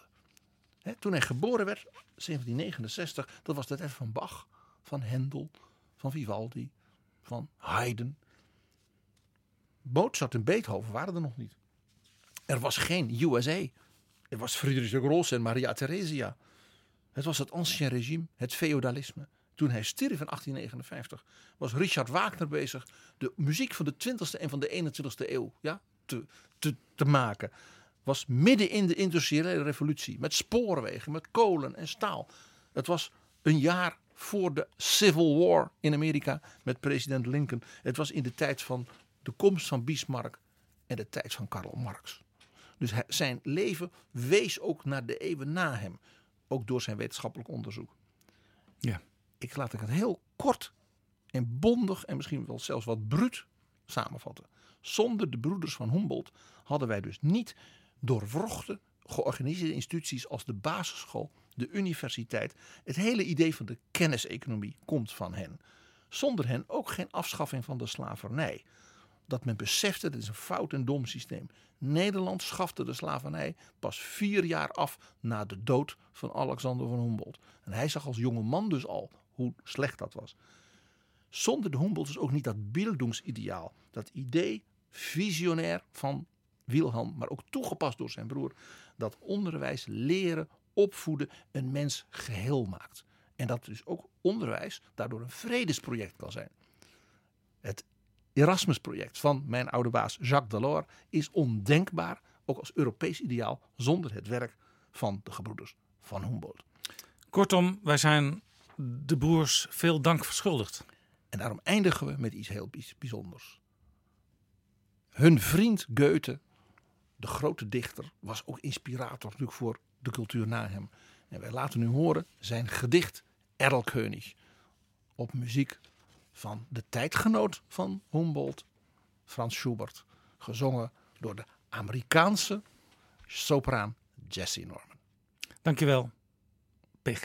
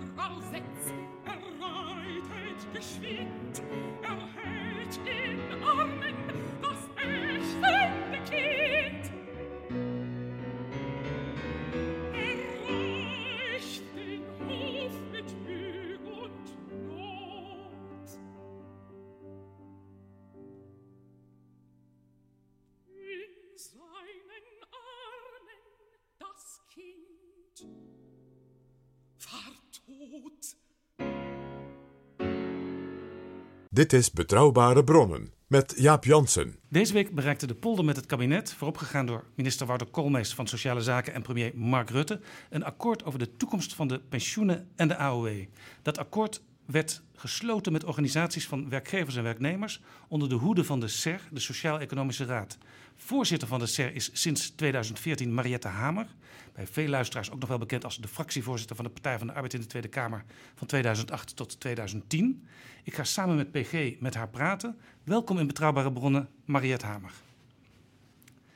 Heeft u taartjes gegeten met Bart van Riel en de collega's? Nee, ik niet. Maar misschien zij wel, maar dan hebben ze, ben ik daar niet bij geweest.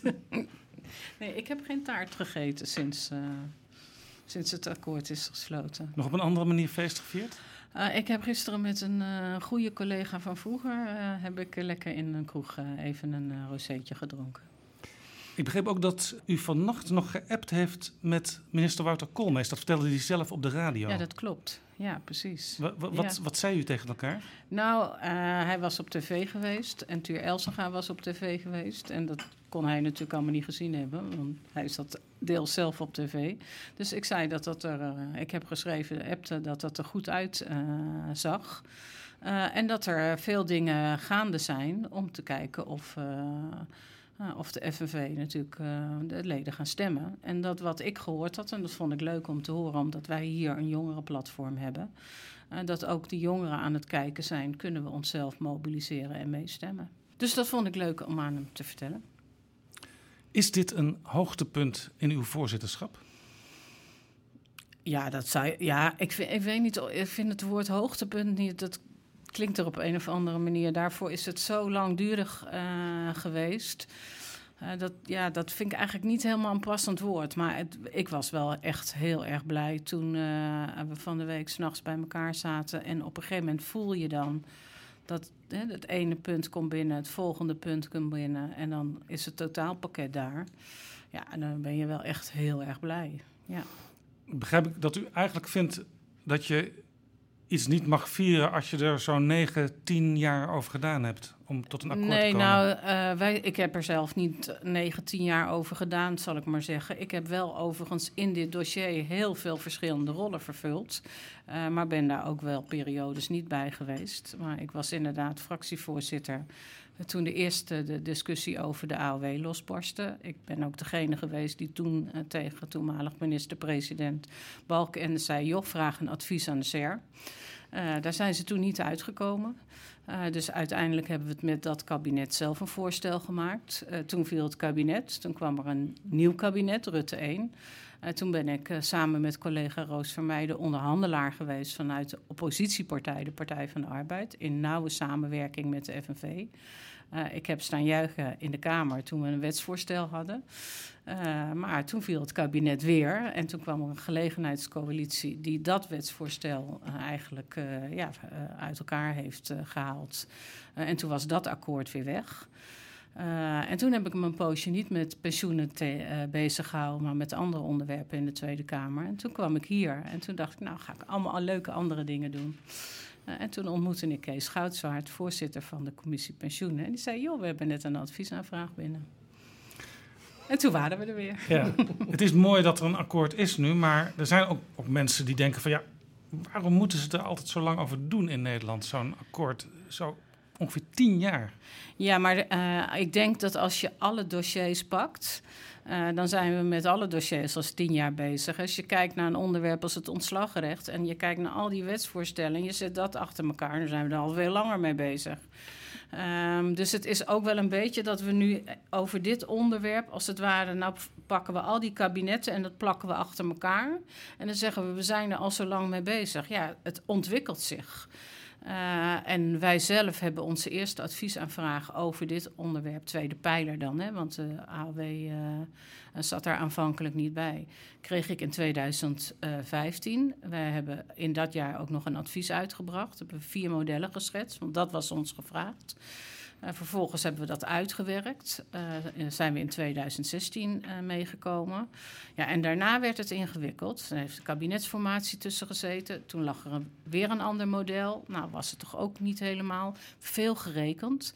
Uh, want je wil met zo'n nieuw contract, waarbij het pensioenstelsel overgaat, echt weten dat het klopt.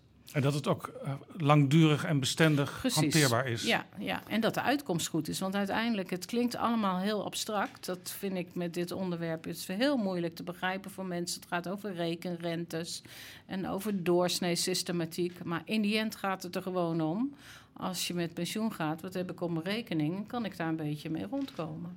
Is dit voor 20, 30, 40 jaar houdbaar, wat er nu ligt? Ja, ik denk als dit goed... Uh, we moeten natuurlijk uh, nog verder uh, de puntjes op de i gezet worden. Maar ik denk dat je met de twee contracten die er nu komen...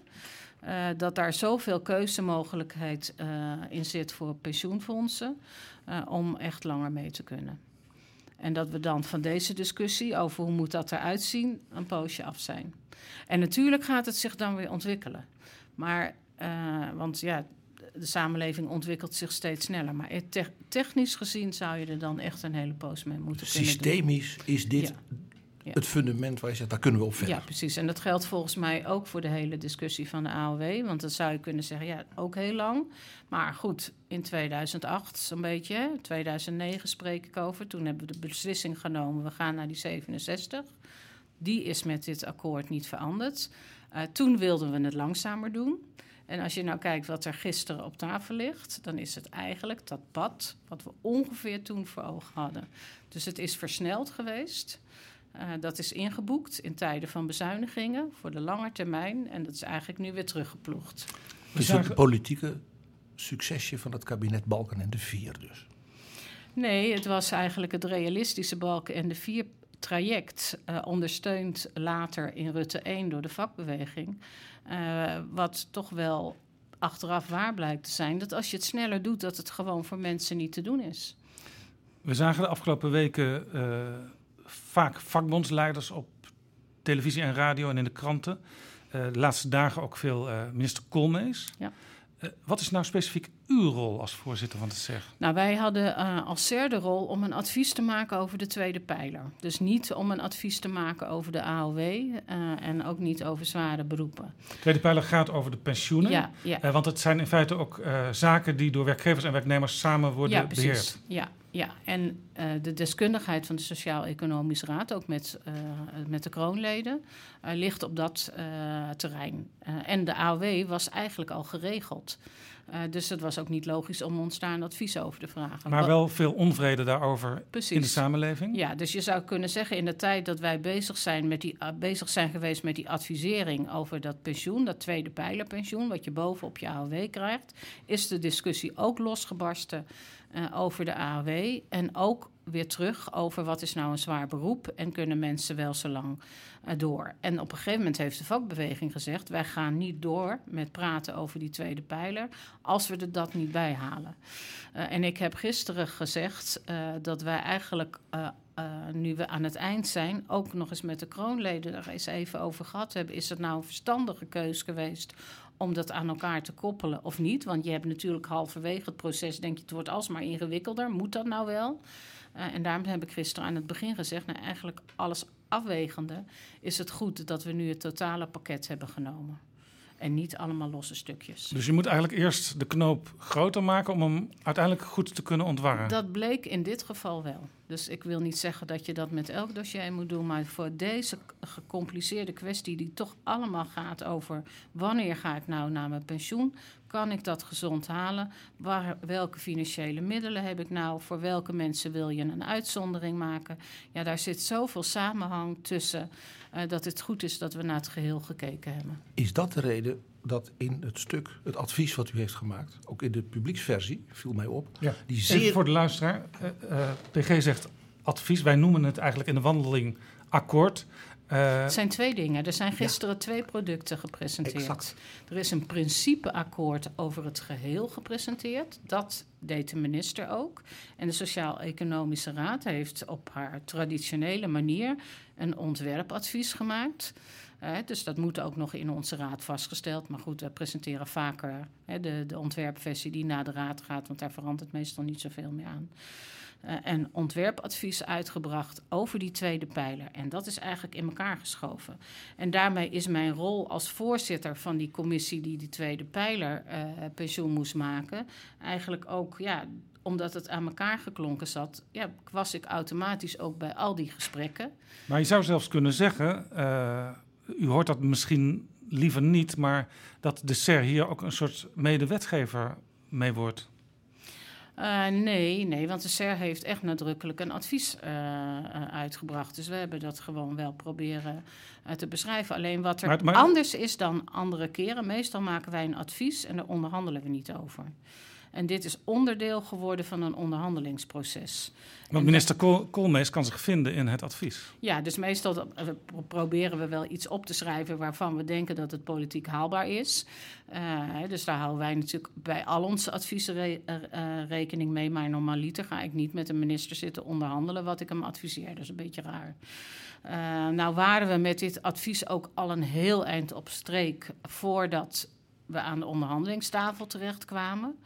Ehm, maar ik ben ook steeds terug moeten gaan naar een partij die niet mee heeft onderhandeld, namelijk de kroonleden, die gewoon een eigen positie hebben. Hebben we wel steeds getoetst. Wat we nou, zijn we nou aan het onderhandelen? En is dat ook eh, zeg maar eh, vanuit wetenschappelijke hoek nog eh, verantwoord?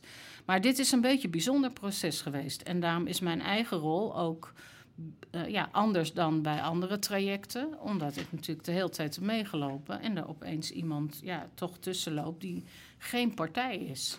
Ja, nee, vandaar. Of een beetje van iedereen Ja. partij is. De SER is dus al heel lang bij betrokken bij het proces. U noemde zelfs al, zelf al 2015 het, eh, het eerste Ja. eh, toekomstadvies. Ja. Vandaar dat ik ook even die naam Bart van Riel noemde, omdat hij Ja. daar toen al bij betrokken Ja, was en nog steeds. eh, ja, ja, maar Bart heeft een waanzinnige rol gespeeld. Ja. Want dat weten mensen niet, maar eh, sommige mensen zijn echt een soort architect op de achtergrond. Hè? Nou, in ieder geval degene die het honderd keer moet opschrijven, elke keer weer een beetje anders tegen wie de- iedereen aan zit te mopperen. Want ja, dat is het lot van mijn mensen hier in dit gebouw. Je doet het nooit goed. Eh, pas als het af is, dan zeggen ze opeens top. Dus hij heeft ongetwijfeld taartjes gegeten eh, afgelopen week. Wat ze noemen de unsung heroes van Den Haag. Ja, precies. Maar goed, dat is ook eh, de kracht van, eh, van de mensen die bij de SER werken. Die kunnen daartegen.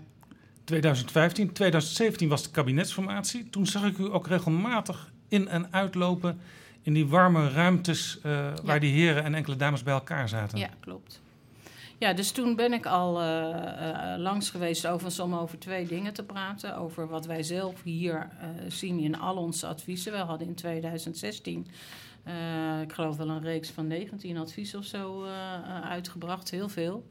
Eh, en daar had ik ook een soort rode draad eh, uitgehaald. Eh, en dat heb ik aan de kabinetsformatie verteld. Hoe het gaat met technologische ontwikkelingen. Hoe het gaat met leven lang ontwikkelen bijvoorbeeld. wat steeds belangrijker wordt.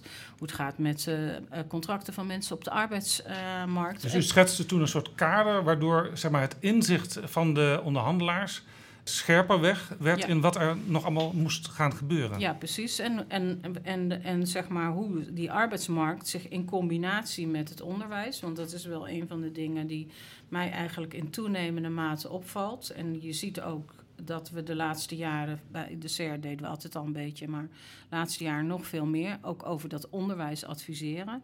Eh, dus daar heb ik over verteld eh, eh, aan die tafel. Maar ik heb natuurlijk ook over dit onderwerp van die pensioenen verteld, hoe ver wij, eh, wij waren.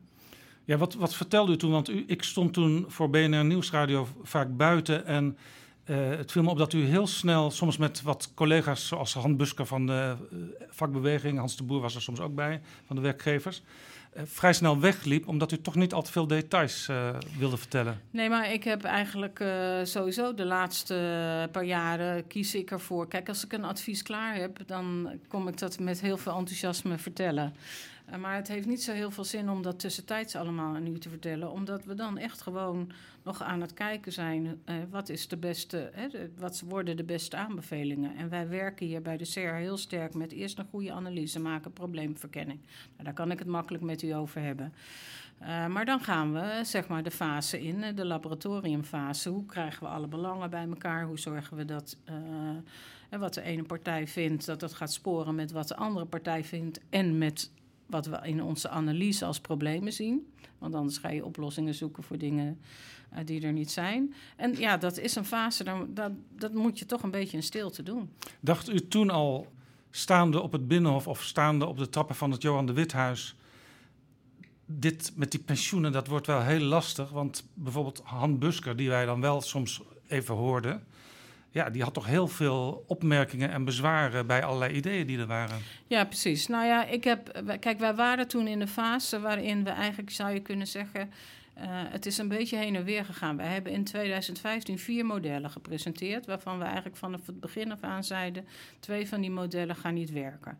Eh, onze discussie heeft zich eigenlijk steeds tussen de twee overgebleven modellen eh, plaatsgevonden. Dus daar was eigenlijk eh, Dat- eh, de dus dat- polder en de politiek het wel over eens al. Nou ja, de, de politiek had een sterke voorkeur voor het ene model. En de polder kwam, leek dat ook te hebben, maar kwam toch steeds weer terug op het andere Even model. heel kort, Heel wat is het ene model, wat is het andere doe, model? Het, doe ik het te simpel, maar dat helpt misschien Mag. wel. Het ene gaat veel meer uit van persoonlijk pensioenvermogen. En het andere gaat veel meer uit dat je eigenlijk zoals nu toch collectief met elkaar de risico's blijft eh, delen. Eigenlijk in alle modellen die de SER heeft gemaakt, hebben steeds die beide elementen gezeten. Maar we hebben geprobeerd dat in één contract te krijgen. En de, uiteindelijk is het comfort dat we dat nu toch weer in twee type contracten hebben uitgesplitst. Waardoor er dus ook nog steeds een zekere keuzemogelijkheid is Precies. voor mensen. Ja, ja. en dat Hangt heeft een- weer met dat wij zoveel verschillende fondsen hebben met verschillende leeftijdsopbouw.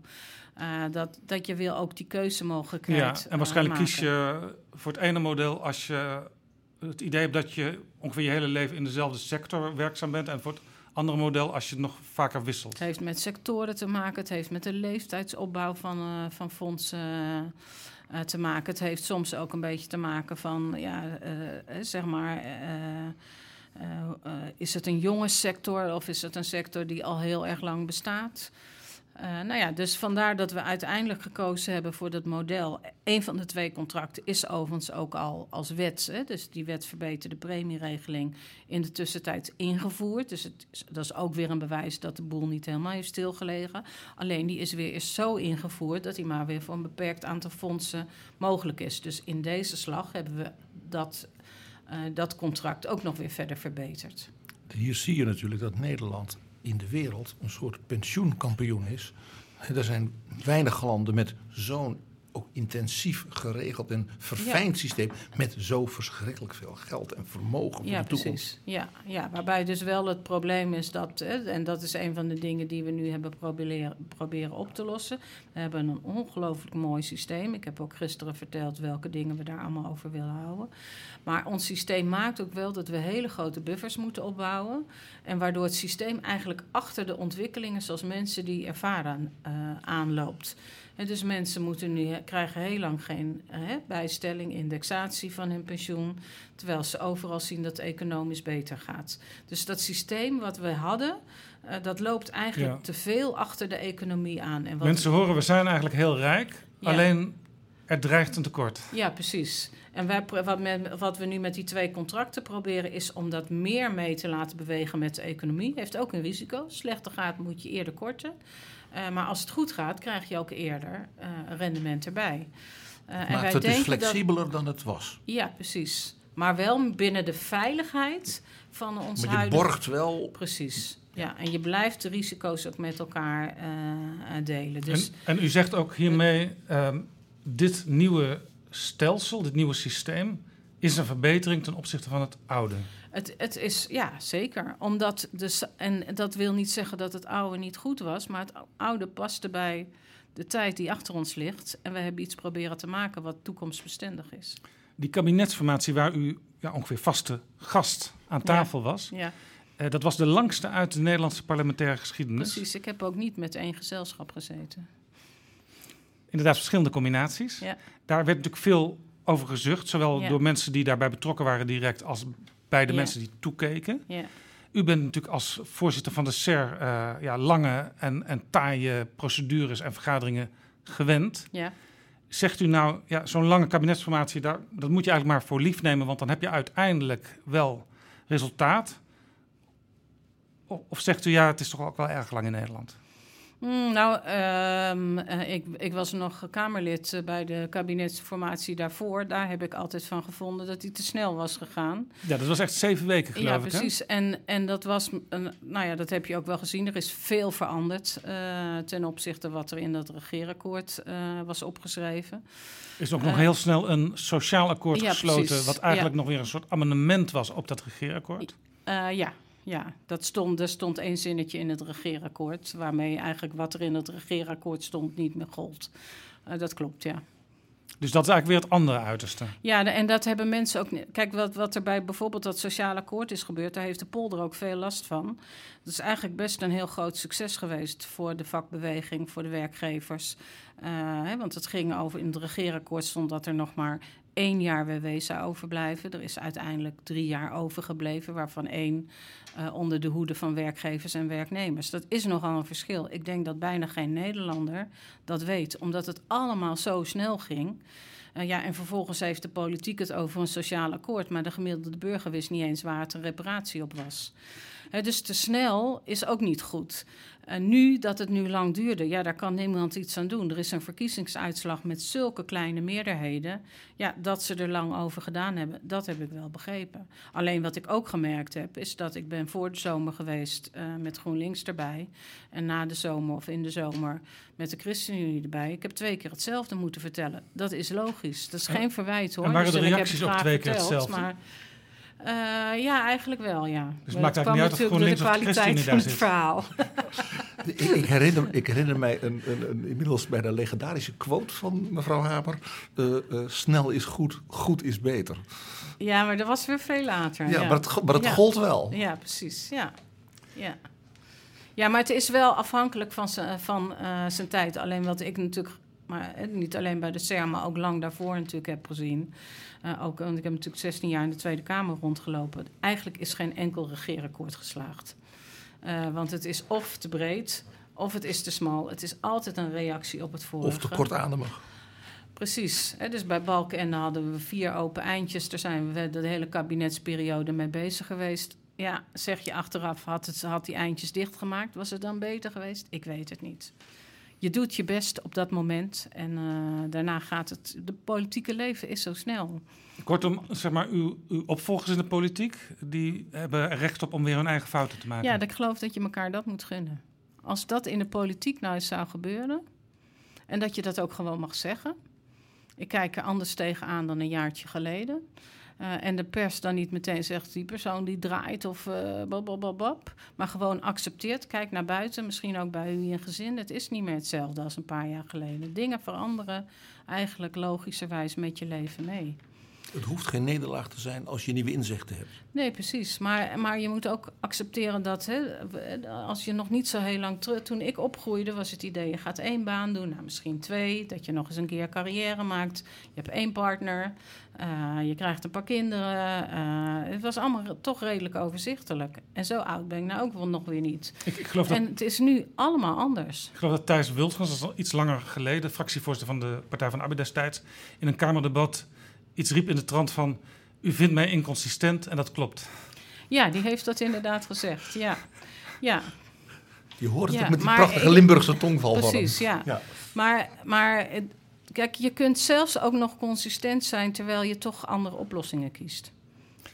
Wat was sinds u in 2014 aantrad als voorzitter in deze hele cyclus rondom die pensioenen het moeilijkste moment? Nou, het was natuurlijk heel erg jammer in november, eh, toen we heel dicht bij een akkoord waren, eh, dat we er niet uit zijn gekomen. En als ik nu kan ik zeggen, ik denk, ja, toch achteraf waren alle partijen nog niet helemaal klaar daarvoor. Eh, Maar- de, de, de, de inzet was, hè, wa- wat moet er nou precies... Hè, inzet is vaak uitkomst bij onderhandelingen. Dat was niet helemaal helder. Welke ruimte het kabinet nou wel en niet had, was toch nog ook niet helemaal helder. Eh, dus in die zin zou je kunnen zeggen, dat half jaar heeft ons geholpen. Zowel het kabinet om een mind om te maken, wat hebben we er nou echt voor over? Ehm, en, en ook wat meer inzichten hoe de financiën van ons land zich ontwikkelen. Het heeft de vakbeweging toch nog weer scherper gemaakt. Ook denk ik door die demonstraties waar nou de echte emoties bij hun achterban zit. En het heeft ons ook, hè, we hebben bijvoorbeeld met werkgevers en werknemersorganisaties en met de voorzitters gewoon informeel een aantal keer met de benen op tafel gesproken over wat zijn nou die zware beroepen, hoe zou je dat nou kunnen oplossen. Eh, nou, daar, daar zijn we toch weer net op een andere oplossing uitgekomen, waarbij iedereen zijn partje pakt, waarbij de werkgevers zeiden, op een gegeven moment ook zeiden, nou, gaan wij die eerste twee jaar betalen voor die mensen AOW. Dit is Jaap Jansen met Betrouwbare Bronnen. En ik praat samen met PG met Mariette Hamer, voorzitter van de Sociaal-Economische Raad, over de onderhandelingen die leiden naar het pensioenakkoord.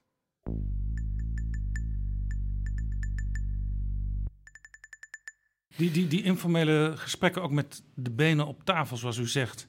Dat was soms ook op, op hele andere plekken dan eh, bij de SER of op andere plaatsen in Den Haag. Hè? Ja, hoewel bijvoorbeeld die gesprekken over die zware beroepen gewoon de afgelopen weken hier eh, deels op mijn kamer en in een zaaltje hebben Maar plaatsgevonden. u zat ook bijvoorbeeld in Diemen bij Theater de Omval. Ja, dat was in november, denk ik. Ja, En in het Allard Pierson Museum in Amsterdam. was ook in november. Ja. hoe- hoe als, kom je daar? als historicus werd ik daar wel blij van toen ik dat hoorde. Ja, nou, wij zaten in Diemen omdat we na- allemaal naar het afscheid van Maurice Limmen moesten. Dus daar was een hele praktische reden voor. en iedereen was daar toch. Hè? Iedereen Ieder- was daar nou, toch? we moesten daarna, daarna daar allemaal naartoe. Eh, en we zijn daarna ook allemaal naar sociale zaken afgereisd. Maar we wilden eigenlijk allemaal afscheid nemen van Maurice Limmen. Dus, Dus dat is niet zo om paparazzi of journalisten Nee, te nee, dat was echt gewoon praktisch. Dan gaan we een uur daarvoor of twee uur daarvoor gaan we daar zitten. Dan gaan we met z'n allen snel naar Maurice, geven hem een zoen en eh, we gaan weer door.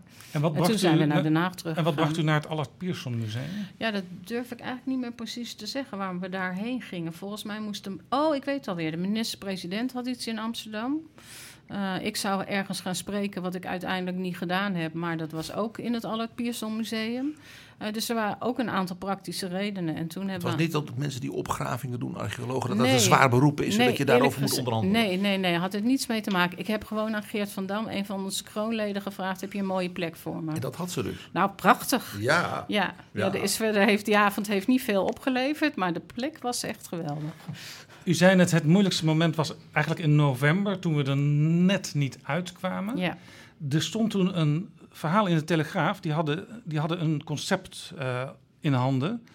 En eh, daar stonden vier hoofdpunten, in ieder geval drie van die hoofdpunten, ik heb het vanmorgen nog even nagelezen, die staan eigenlijk nu gewoon letterlijk in de tekst, namelijk eh, één, minder snelle stijging AOW-leeftijd, twee, afschaffing pensioengaranties, drie, afschaffing doorsnee premie. Ja, precies. Maar als je het zo zegt, dan is het natuurlijk heel makkelijk. Maar het gaat er natuurlijk over hoe, hoe snel stijgt die AOW-leeftijd. Toen lag er een voorstel, als ik het goed zeg uit mijn hoofd, eh, die bijvoorbeeld eh, eh, volgend jaar uit zou komen op 66,5. Dat is 66,4 geworden. Eh, inmiddels is het 66,4. Volgend jaar is het 66,4. Het jaar van de verkiezing is het 66,4. Daarmee is de eis van de vakbeweging om het een aantal jaren te bevriezen en tijd te nemen om de zware beroepenregeling in te vullen, eh, is gehonoreerd. Eh, dat was toen eigenlijk, die, die, die, dat verband tussen die twee was eigenlijk nog veel minder duidelijk. Eh, dus, dus de doelen die we hadden, die zijn niet zozeer veranderd, maar de invulling daarvan wel. Toen wilde de vakbeweging geen losse eindjes. Er lag een voorstel van het kabinet om de levensverwachting in de volgende formatie aan te passen. Uh, of niet de levensverwachting, maar de, de, uh, hoe lang je moet doorwerken als de levensverwachting stijgt. Dat is nu geconcretiseerd. Het is gewoon een helder voorstel. Het is voortaan jaar langer leven, acht maanden langer werken met z'n allen. Als je als uh, polder een jaar of tien over zo'n onderwerp praat, gaat dan ook wel eens twee, drie maanden voorbij dat het helemaal niet ter sprake komt? Mm, dat is wel gebeurd, maar dat is zeg maar denk ik in de periode daar, echt daarvoor geweest. Dus tussen zeg maar 2016 ons uh, tweede advies. Uh, nou, dat hebben we toch ook wel weer doorgewerkt. Toen is de formatie gekomen. Ja, soms ligt het dan eens een paar weken stil. Maar niet, niet, niet, het heeft niet een half jaar stilgelegen of zo. Maar, maar je doet wel dingen in verschillende groepjes. Is het eigenlijk niet gek dat onder het vorige kabinet met uh, Lodewijk Asscher, minister van de Partij van de Arbeid, Jetta Kleinsma, staatssecretaris van de Partij ja. van de Arbeid, het toch heel moeizaam ging steeds. En tijdens dit kabinet met een D66-minister lukt het uiteindelijk wel. Nou ja, kijk, je- als je, als je nou naar die tien jaar teruggaat, zou je kunnen zeggen, onder, onder Balken en de vier is de hele discussie over de verhoging van de AOW-leeftijd begonnen. En hij is daar in die zin beslecht dat dat kabinet voor het eerst heeft gezegd, we gaan naar 67. Ja, u heeft dat toen ook als fractievoorzitter Ja, van de Partij van de Arbeid was- gesteund. ja, ook precies. tegen boze leden van de Partij van de Arbeid in. En boze leden van de FNV. eh, want die waren er hier met dat CER-advies eh, niet uitgekomen. Eh, toen in het volgende kabinet is de FNV heeft zijn beentje aangeschoven en is daarin meegegaan. Alleen wel met een bepaald pad, dat zei ik net al. Een bepaald tempo. Een flexibele AOW zat er toen eh, in. Eigenlijk een alternatief voor die zware beroepen. Ehm, ja, en dat is uiteindelijk weer eh, veranderd. Uit de tweede pijler is men niet echt gekomen. En dat is nu weer opgepakt. Maar ik denk dat je niet kan zeggen het ene kabinet of het andere kabinet. Ik denk als er nu een minister van PvdA huis had gezeten of van het CDA, hadden we net zo hard ons best eh, gedaan. Het heeft denk ik wel met de flexibiliteit van de persoon te maken. En dat zou ik wel echt als compliment... Persoon de- Koolmees. ja, ik vind eh, als je kijkt wat in het regeerakkoord staat en wat zijn partij hierover heeft gezegd, eh, zal ik maar zeggen, hè, eh, dan heeft hij zich buitengewoon flexibel opgesteld. En dat is ook heel verstandig. Eh, want hij heeft gewoon gekeken naar welke doelen wil ik uiteindelijk realiseren en hoe krijg ik daar draagvlak voor. En dan kan je wel op je principes blijven hangen, maar dan kom je er niet uit met z'n allen. Het is wel grappig, politiek historisch. D66 bij zijn oprichting en daarna in zijn glorietijd van de Paarse jaren... had natuurlijk op de agenda stop met dat gepolder en het gepietenpeuter... En dat, dat zuilige gedoe en daar moeten we van af. Dat moeten we allemaal met plebisciten en zo. En nu zie je dus een D66-minister van Sociale Zaken... eh, geprezen worden om zijn flexibiliteit in het polderen. Maar u moet toch eens even kijken naar wie mijn voorgangers zijn geweest. Zeker. Er zitten nogal wat D66'ers Zeker. bij. En ik heb gevraagd Zeker. aan Alexander Pechtold, omdat ik lang met hem heb gewerkt. Eh, en eh, eh, inhoudelijk veel gevochten, maar ook hem heb meegemaakt toen hij met drie zeteltjes in de Kamer zat. Hè, en dan, ja, dan ontstaat er ook een band. Want ik was vice-fractievoorzitter van de PvdA. Ik dacht, joh, dat is ook zielig. Zit je daar met drie zetels, ga je een beetje helpen. En dan hou je altijd goed contact. Dus ik had hem gevraagd om daar iets te over te vertellen eh, op mijn afscheid van de Tweede Kamer. En toen zei hij, ja, verdorie, nou kan ik weer niet tegen die polder zijn, want daar zit Mariette. Dus Kijk, zo zie je maar weer. ja. Ja. Het kabinet zat in de laatste fase ook nog een beetje aan te hikken tegen de kosten van bepaalde overgangsmodellen. Toen kwam op een gegeven moment het Centraal Planbureau eh, met een nieuw soort berekeningswijze over de arbeidsparticipatie.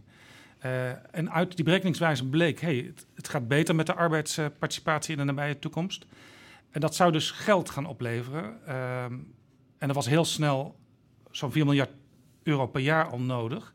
Dat zou op die manier beschikbaar komen. Waar komt zo'n zo'n idee vandaan om die berekeningswijze te vernieuwen? Nou, die komt bij eh, de, discussie, neem ik aan, vandaan tussen het CPB en, eh, en het kabinet. Heeft bij ons aan tafel niet zo'n eh, rol gespeeld. De minister heeft ons verteld dat hij nieuwe berekeningen had.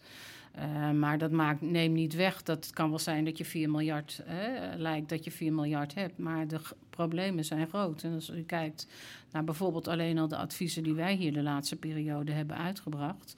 Kijk naar statushouders. Daar zeggen we eigenlijk besteedt de samenleving daar te, weinig geld aan om ze direct aan het werk te krijgen. Ik ben net over laaggeletterden wezen praten.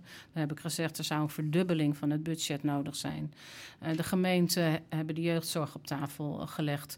Dus je moet met elkaar wel goed afwegen. Dit is een groot vraagstuk, die AOW. Maar er zijn nog een heleboel andere grote vraagstukken. Dat is overigens ook een worsteling voor werkgevers en werknemers. Van gaan wij dit nu wel vragen? Dat is wat Hans de Boer gisteren ook op de persconferentie zei. Realiseert u zich Nederland wat we hier voor over hebben met elkaar? En terecht, want we hebben er allemaal Met recht. andere woorden, ook een soort impliciete waarschuwing. Ga niet te veel eisen op andere terreinen, want dat geld is niet zo makkelijk op te hoesten. Nou, meer, nou ik, ik, zo heb ik het niet geduid. Ik heb het meer geduid als zie even met elkaar. Want er worden natuurlijk ook heel veel mensen hebben het gevoel, ja, die overheid die wil mij maar verder eh, over het grensje duwen. Maar volgens mij heeft hij ermee willen zeggen, we hebben hier echt heel veel voor over. En het is gewoon heel veel geld. En we hebben met elkaar die keus gemaakt, dus we vinden het waard. Maar dat, dat je daar even over nadenkt en goed afweegt, willen we dit nu echt? Ja, dat hoort ook wel bij onze verantwoordelijkheid. En dat hoort ook bij de polder. Ik hoor vanuit jongerenorganisaties, en ik spreek nu tegen de oprichter van de LSVB, dat die hebben van ja, en wij betalen de rekening. En ik hoorde iemand anders uit de jongerenorganisaties gisteren spottend zeggen van laat de NATO en Brussel het maar niet horen dat er zo 4 miljard beschikbaar is. Eh, terwijl, dat- terwijl we dus voor bijvoorbeeld onze veiligheid, dat soort investeringen, dan zeggen: ja, nou, daar hebben we geen geld voor. Ja, maar ik denk alleen dat die jongeren, en dat snap ik, want ik moet eerlijk zeggen dat ik eh, eh, ook pas heel laat over mijn pensioen ben gaan nadenken. Niet realiseren dat met name bijvoorbeeld dat punt van die levensverwachting, die gaat natuurlijk voor, juist voor jongeren, hè, die nu het gevoel hebben, ik moet misschien wel door tot mijn 79ste. Ja, dat gaat echt uitmaken. Dus voor hun gaat het jaren tellen, niet voor die mensen die nu 60 zijn. Hè, maar juist dat, en dat kost het meeste geld. Die acht maanden, dat tikt natuurlijk door. eh, in, echt in jaren minder met pensioen gaan. Nou ja, dus daar hebben de voorbeelden ook wel van de Het week meest van in de logische is natuurlijk ook als je het beeld ziet dat eh, in de tijd van Willem Drees eh, werd de AOW-leeftijd ingevoerd. Ja, toen was de levensverwachting echt veel en veel lager dan nu. Ja, precies. Dus, maar goed, eh, we hebben zeg maar ergens in die tien jaar is besloten dat de koppeling één op één is. Dus een jaar langer eh, leven met z'n allen is een jaar langer werken. En wat we nu hebben gezegd, een jaar langer leven is acht maanden langer werken. Hoe jonger je bent, hoe meer je daarvan gaat profiteren, omdat dat natuurlijk doortelt. Dat is dus een fundamenteel element in wat ze dan noemen die intergenerationele solidariteit. Eh, Dat ja. de ouderen zeggen van oké, Ja, wij snappen dat die jongeren dus hier... Ja, ja, die zit ook in, Een voordeel in, en een- in goede. een pensioencontract dat je met Ja, elkaar deelt. precies. Maar ik reageerde even over dat die jonge Ja. organisaties... Dat snap ik ook van zo, want ik heb een zelf een, een, een 20-jarige dochter. Eh, dus daar heb ik ook zitten uitleggen. Wat, wat is nou van dit pakket voor jou van belang? En voor mij, zal ik maar zeggen. Eh, als je het even huiselijk probeert te vertalen. Dit is juist ook voor haar ontzettend belangrijk. Maar je moet het wel even uitleggen, want... Ja, voordat je denkt, ja, die eh, jaarlange leven, ja, jaarlange werk, het zal wel. Ja, toch hebben heel veel jongeren het idee, die polder die komt eigenlijk op voor de belangen van ouderen en niet voor de onze. Afgelopen week toen de ledenraad van de FNV bijeen was, toen zag je ook op Twitter, aan de hand van de beelden, ja, het zijn allemaal mensen van, eh, van boven de 55 die daar over onze toekomst zitten te beslissen. Ja, dat is, dus, ik, ik weet niet hoeveel jongeren er in het ledenparlement zit, maar ze komen in ieder geval niet op tv. Dat is, eh, dat is helder. Ehm, maar eh, wat mij is opgevallen, dat heeft mij persoonlijk ook wel eh, geraakt. Ik nam afscheid eh, eh, in de Tweede Kamer. Eh, en werd daar overvallen door eh, de nieuwe collega's van de Landelijke Studentenbond, zal ik maar zeggen. Die het echt superleuk vonden dat een oud voorzitter naar de SER ging. Dus dat heeft mij geïntrigeerd. Ik dacht, waarom vinden ze dat nou zo leuk? Uh, dus ik ben met hun in gesprek gegaan en kwam hier erachter dat er ook een aantal jongere organisaties waren. die het super machtig leuk vinden om hier mee te doen. Um, alleen dan moet je ze wel een plek geven. En het bleek tot dan uh, dat ze zeg maar ja, wel een keertje iets mochten zeggen als ze bijvoorbeeld FNV jong waren, maar verder geen plek hadden. Dus ik heb ervoor gezorgd dat uh, een jongerenplatform is gekomen, waar ze inmiddels een eigen opdracht van de Tweede Kamer hebben. Dus dat jongeren niet van polderen houden, dat geloof ik niet. Maar je moet ze wel positie geven. Wat is die opdracht die ze op dit moment hebben? Uh, ze zijn een verkenning aan het maken over hoe uh, de situatie van jongeren nu is. Uh, en dan gaan ze aanbevelingen geven van de onderwerpen waarvan zij denken dat de politiek echt aandacht aan moet gaan besteden. En ze zijn natuurlijk stiekem ook aan het kijken waar ze zelf uh, in een tweede advies op door willen gaan. Heeft u hen ook al betrokken bij het pensioenoverleg? Uh, nee, want zij hebben een eigen uh, pensioenlab. Dus daar hadden ze het al met elkaar over. Uh, dus over dit onderwerp hebben wij het nog niet dat begon in dat net jongen... iets te laat, eigenlijk. Ja, daarvoor was het jongerenplatform. Die ik vind dat je nooit twee dingen moet doen. Dus zij hadden al met de jonge organisaties, dat noemen zij het pensioenlab. Uh, dus dat zijn we nu niet over gaan doen. Maar ik kan me wel heel goed voorstellen, nu al deze voorstellen er liggen, uh, dat we die uh, ook met hun ja. gaan bespreken. Je, Jesse Klaver, de leider van GroenLinks, die heeft ook in de SER gezeten hè, als jongerenvertegenwoordiger. Denkt u dat dat bij hem ook helpt om nu makkelijk, rel, relatief makkelijk steun te verlenen aan dit plan. Net als overigens Lodewijk Asscher, die natuurlijk al in de kern van de polder heeft gezeten als minister van Sociale Zaken.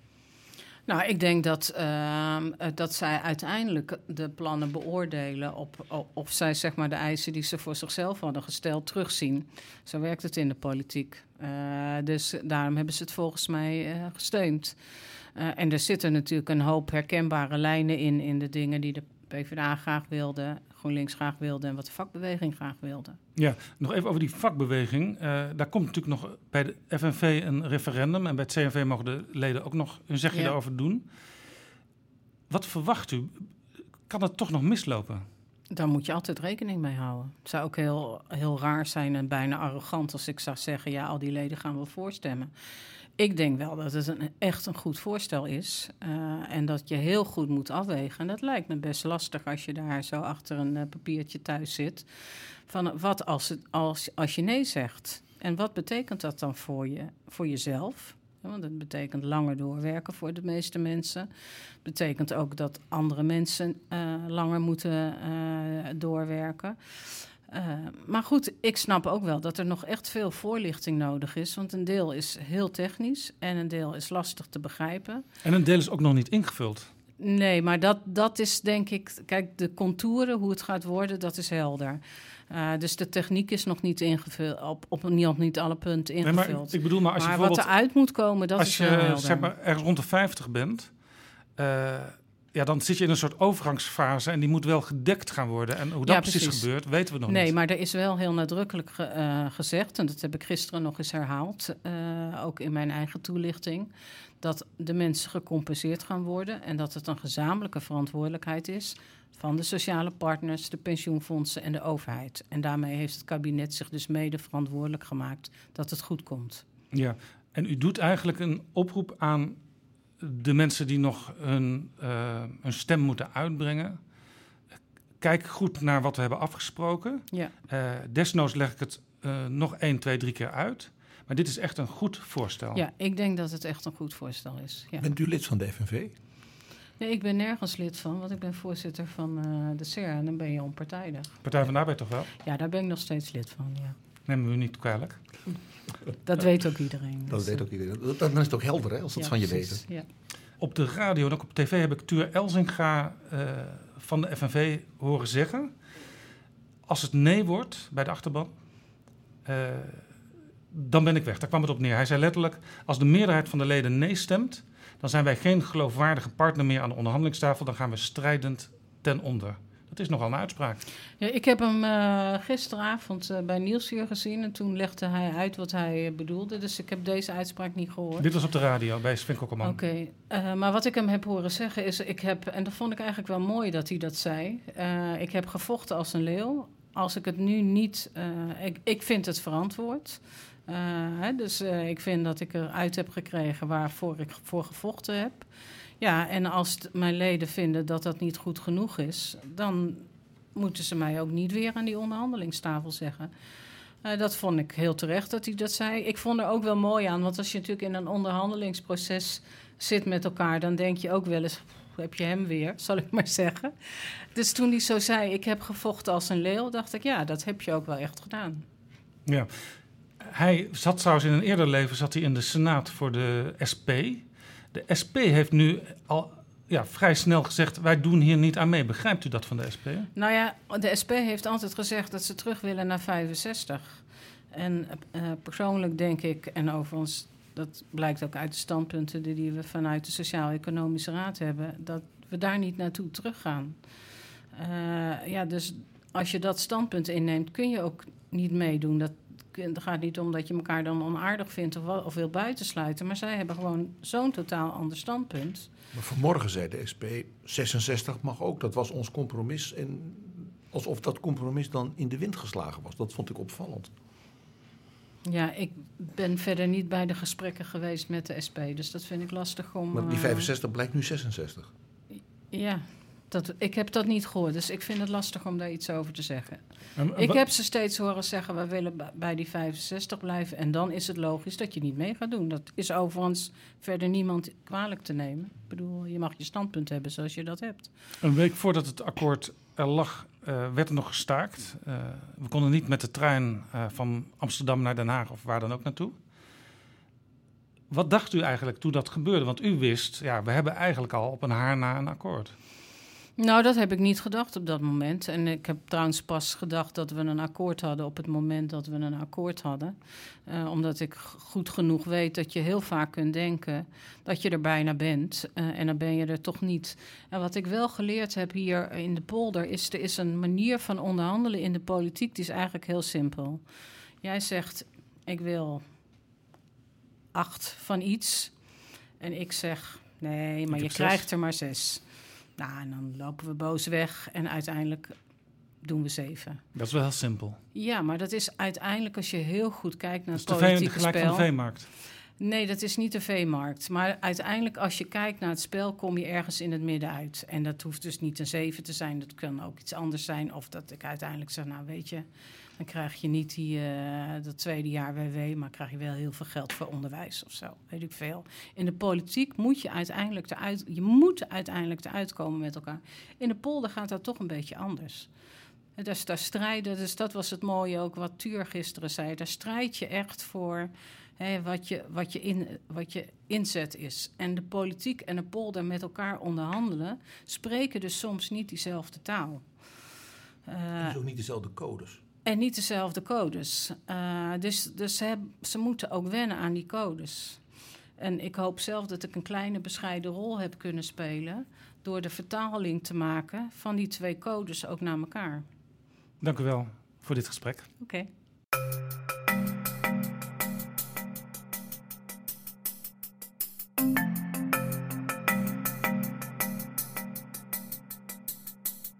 Zo, dit was Betrouwbare Bronnen, aflevering 40. Tot slot wil ik graag nog even Mark Beekhuis feliciteren. PG en ik streden met hem de afgelopen weken om de Dutch Podcast Award in de categorie Nieuws en Politiek. Donderdagavond 6 juni werd de winnaar bekend. Mark, jij won met de dagelijkse podcast Newsroom, die je maakt voor BNR en het FD, van harte. En ook feliciteer ik heel graag Lemia Aharoe van NRC's Haagse Zaken. Met jou en 18 anderen was ik in competitie voor de titel Beste Podcast-host van Nederland. Mijn gelukwensen, Lemje.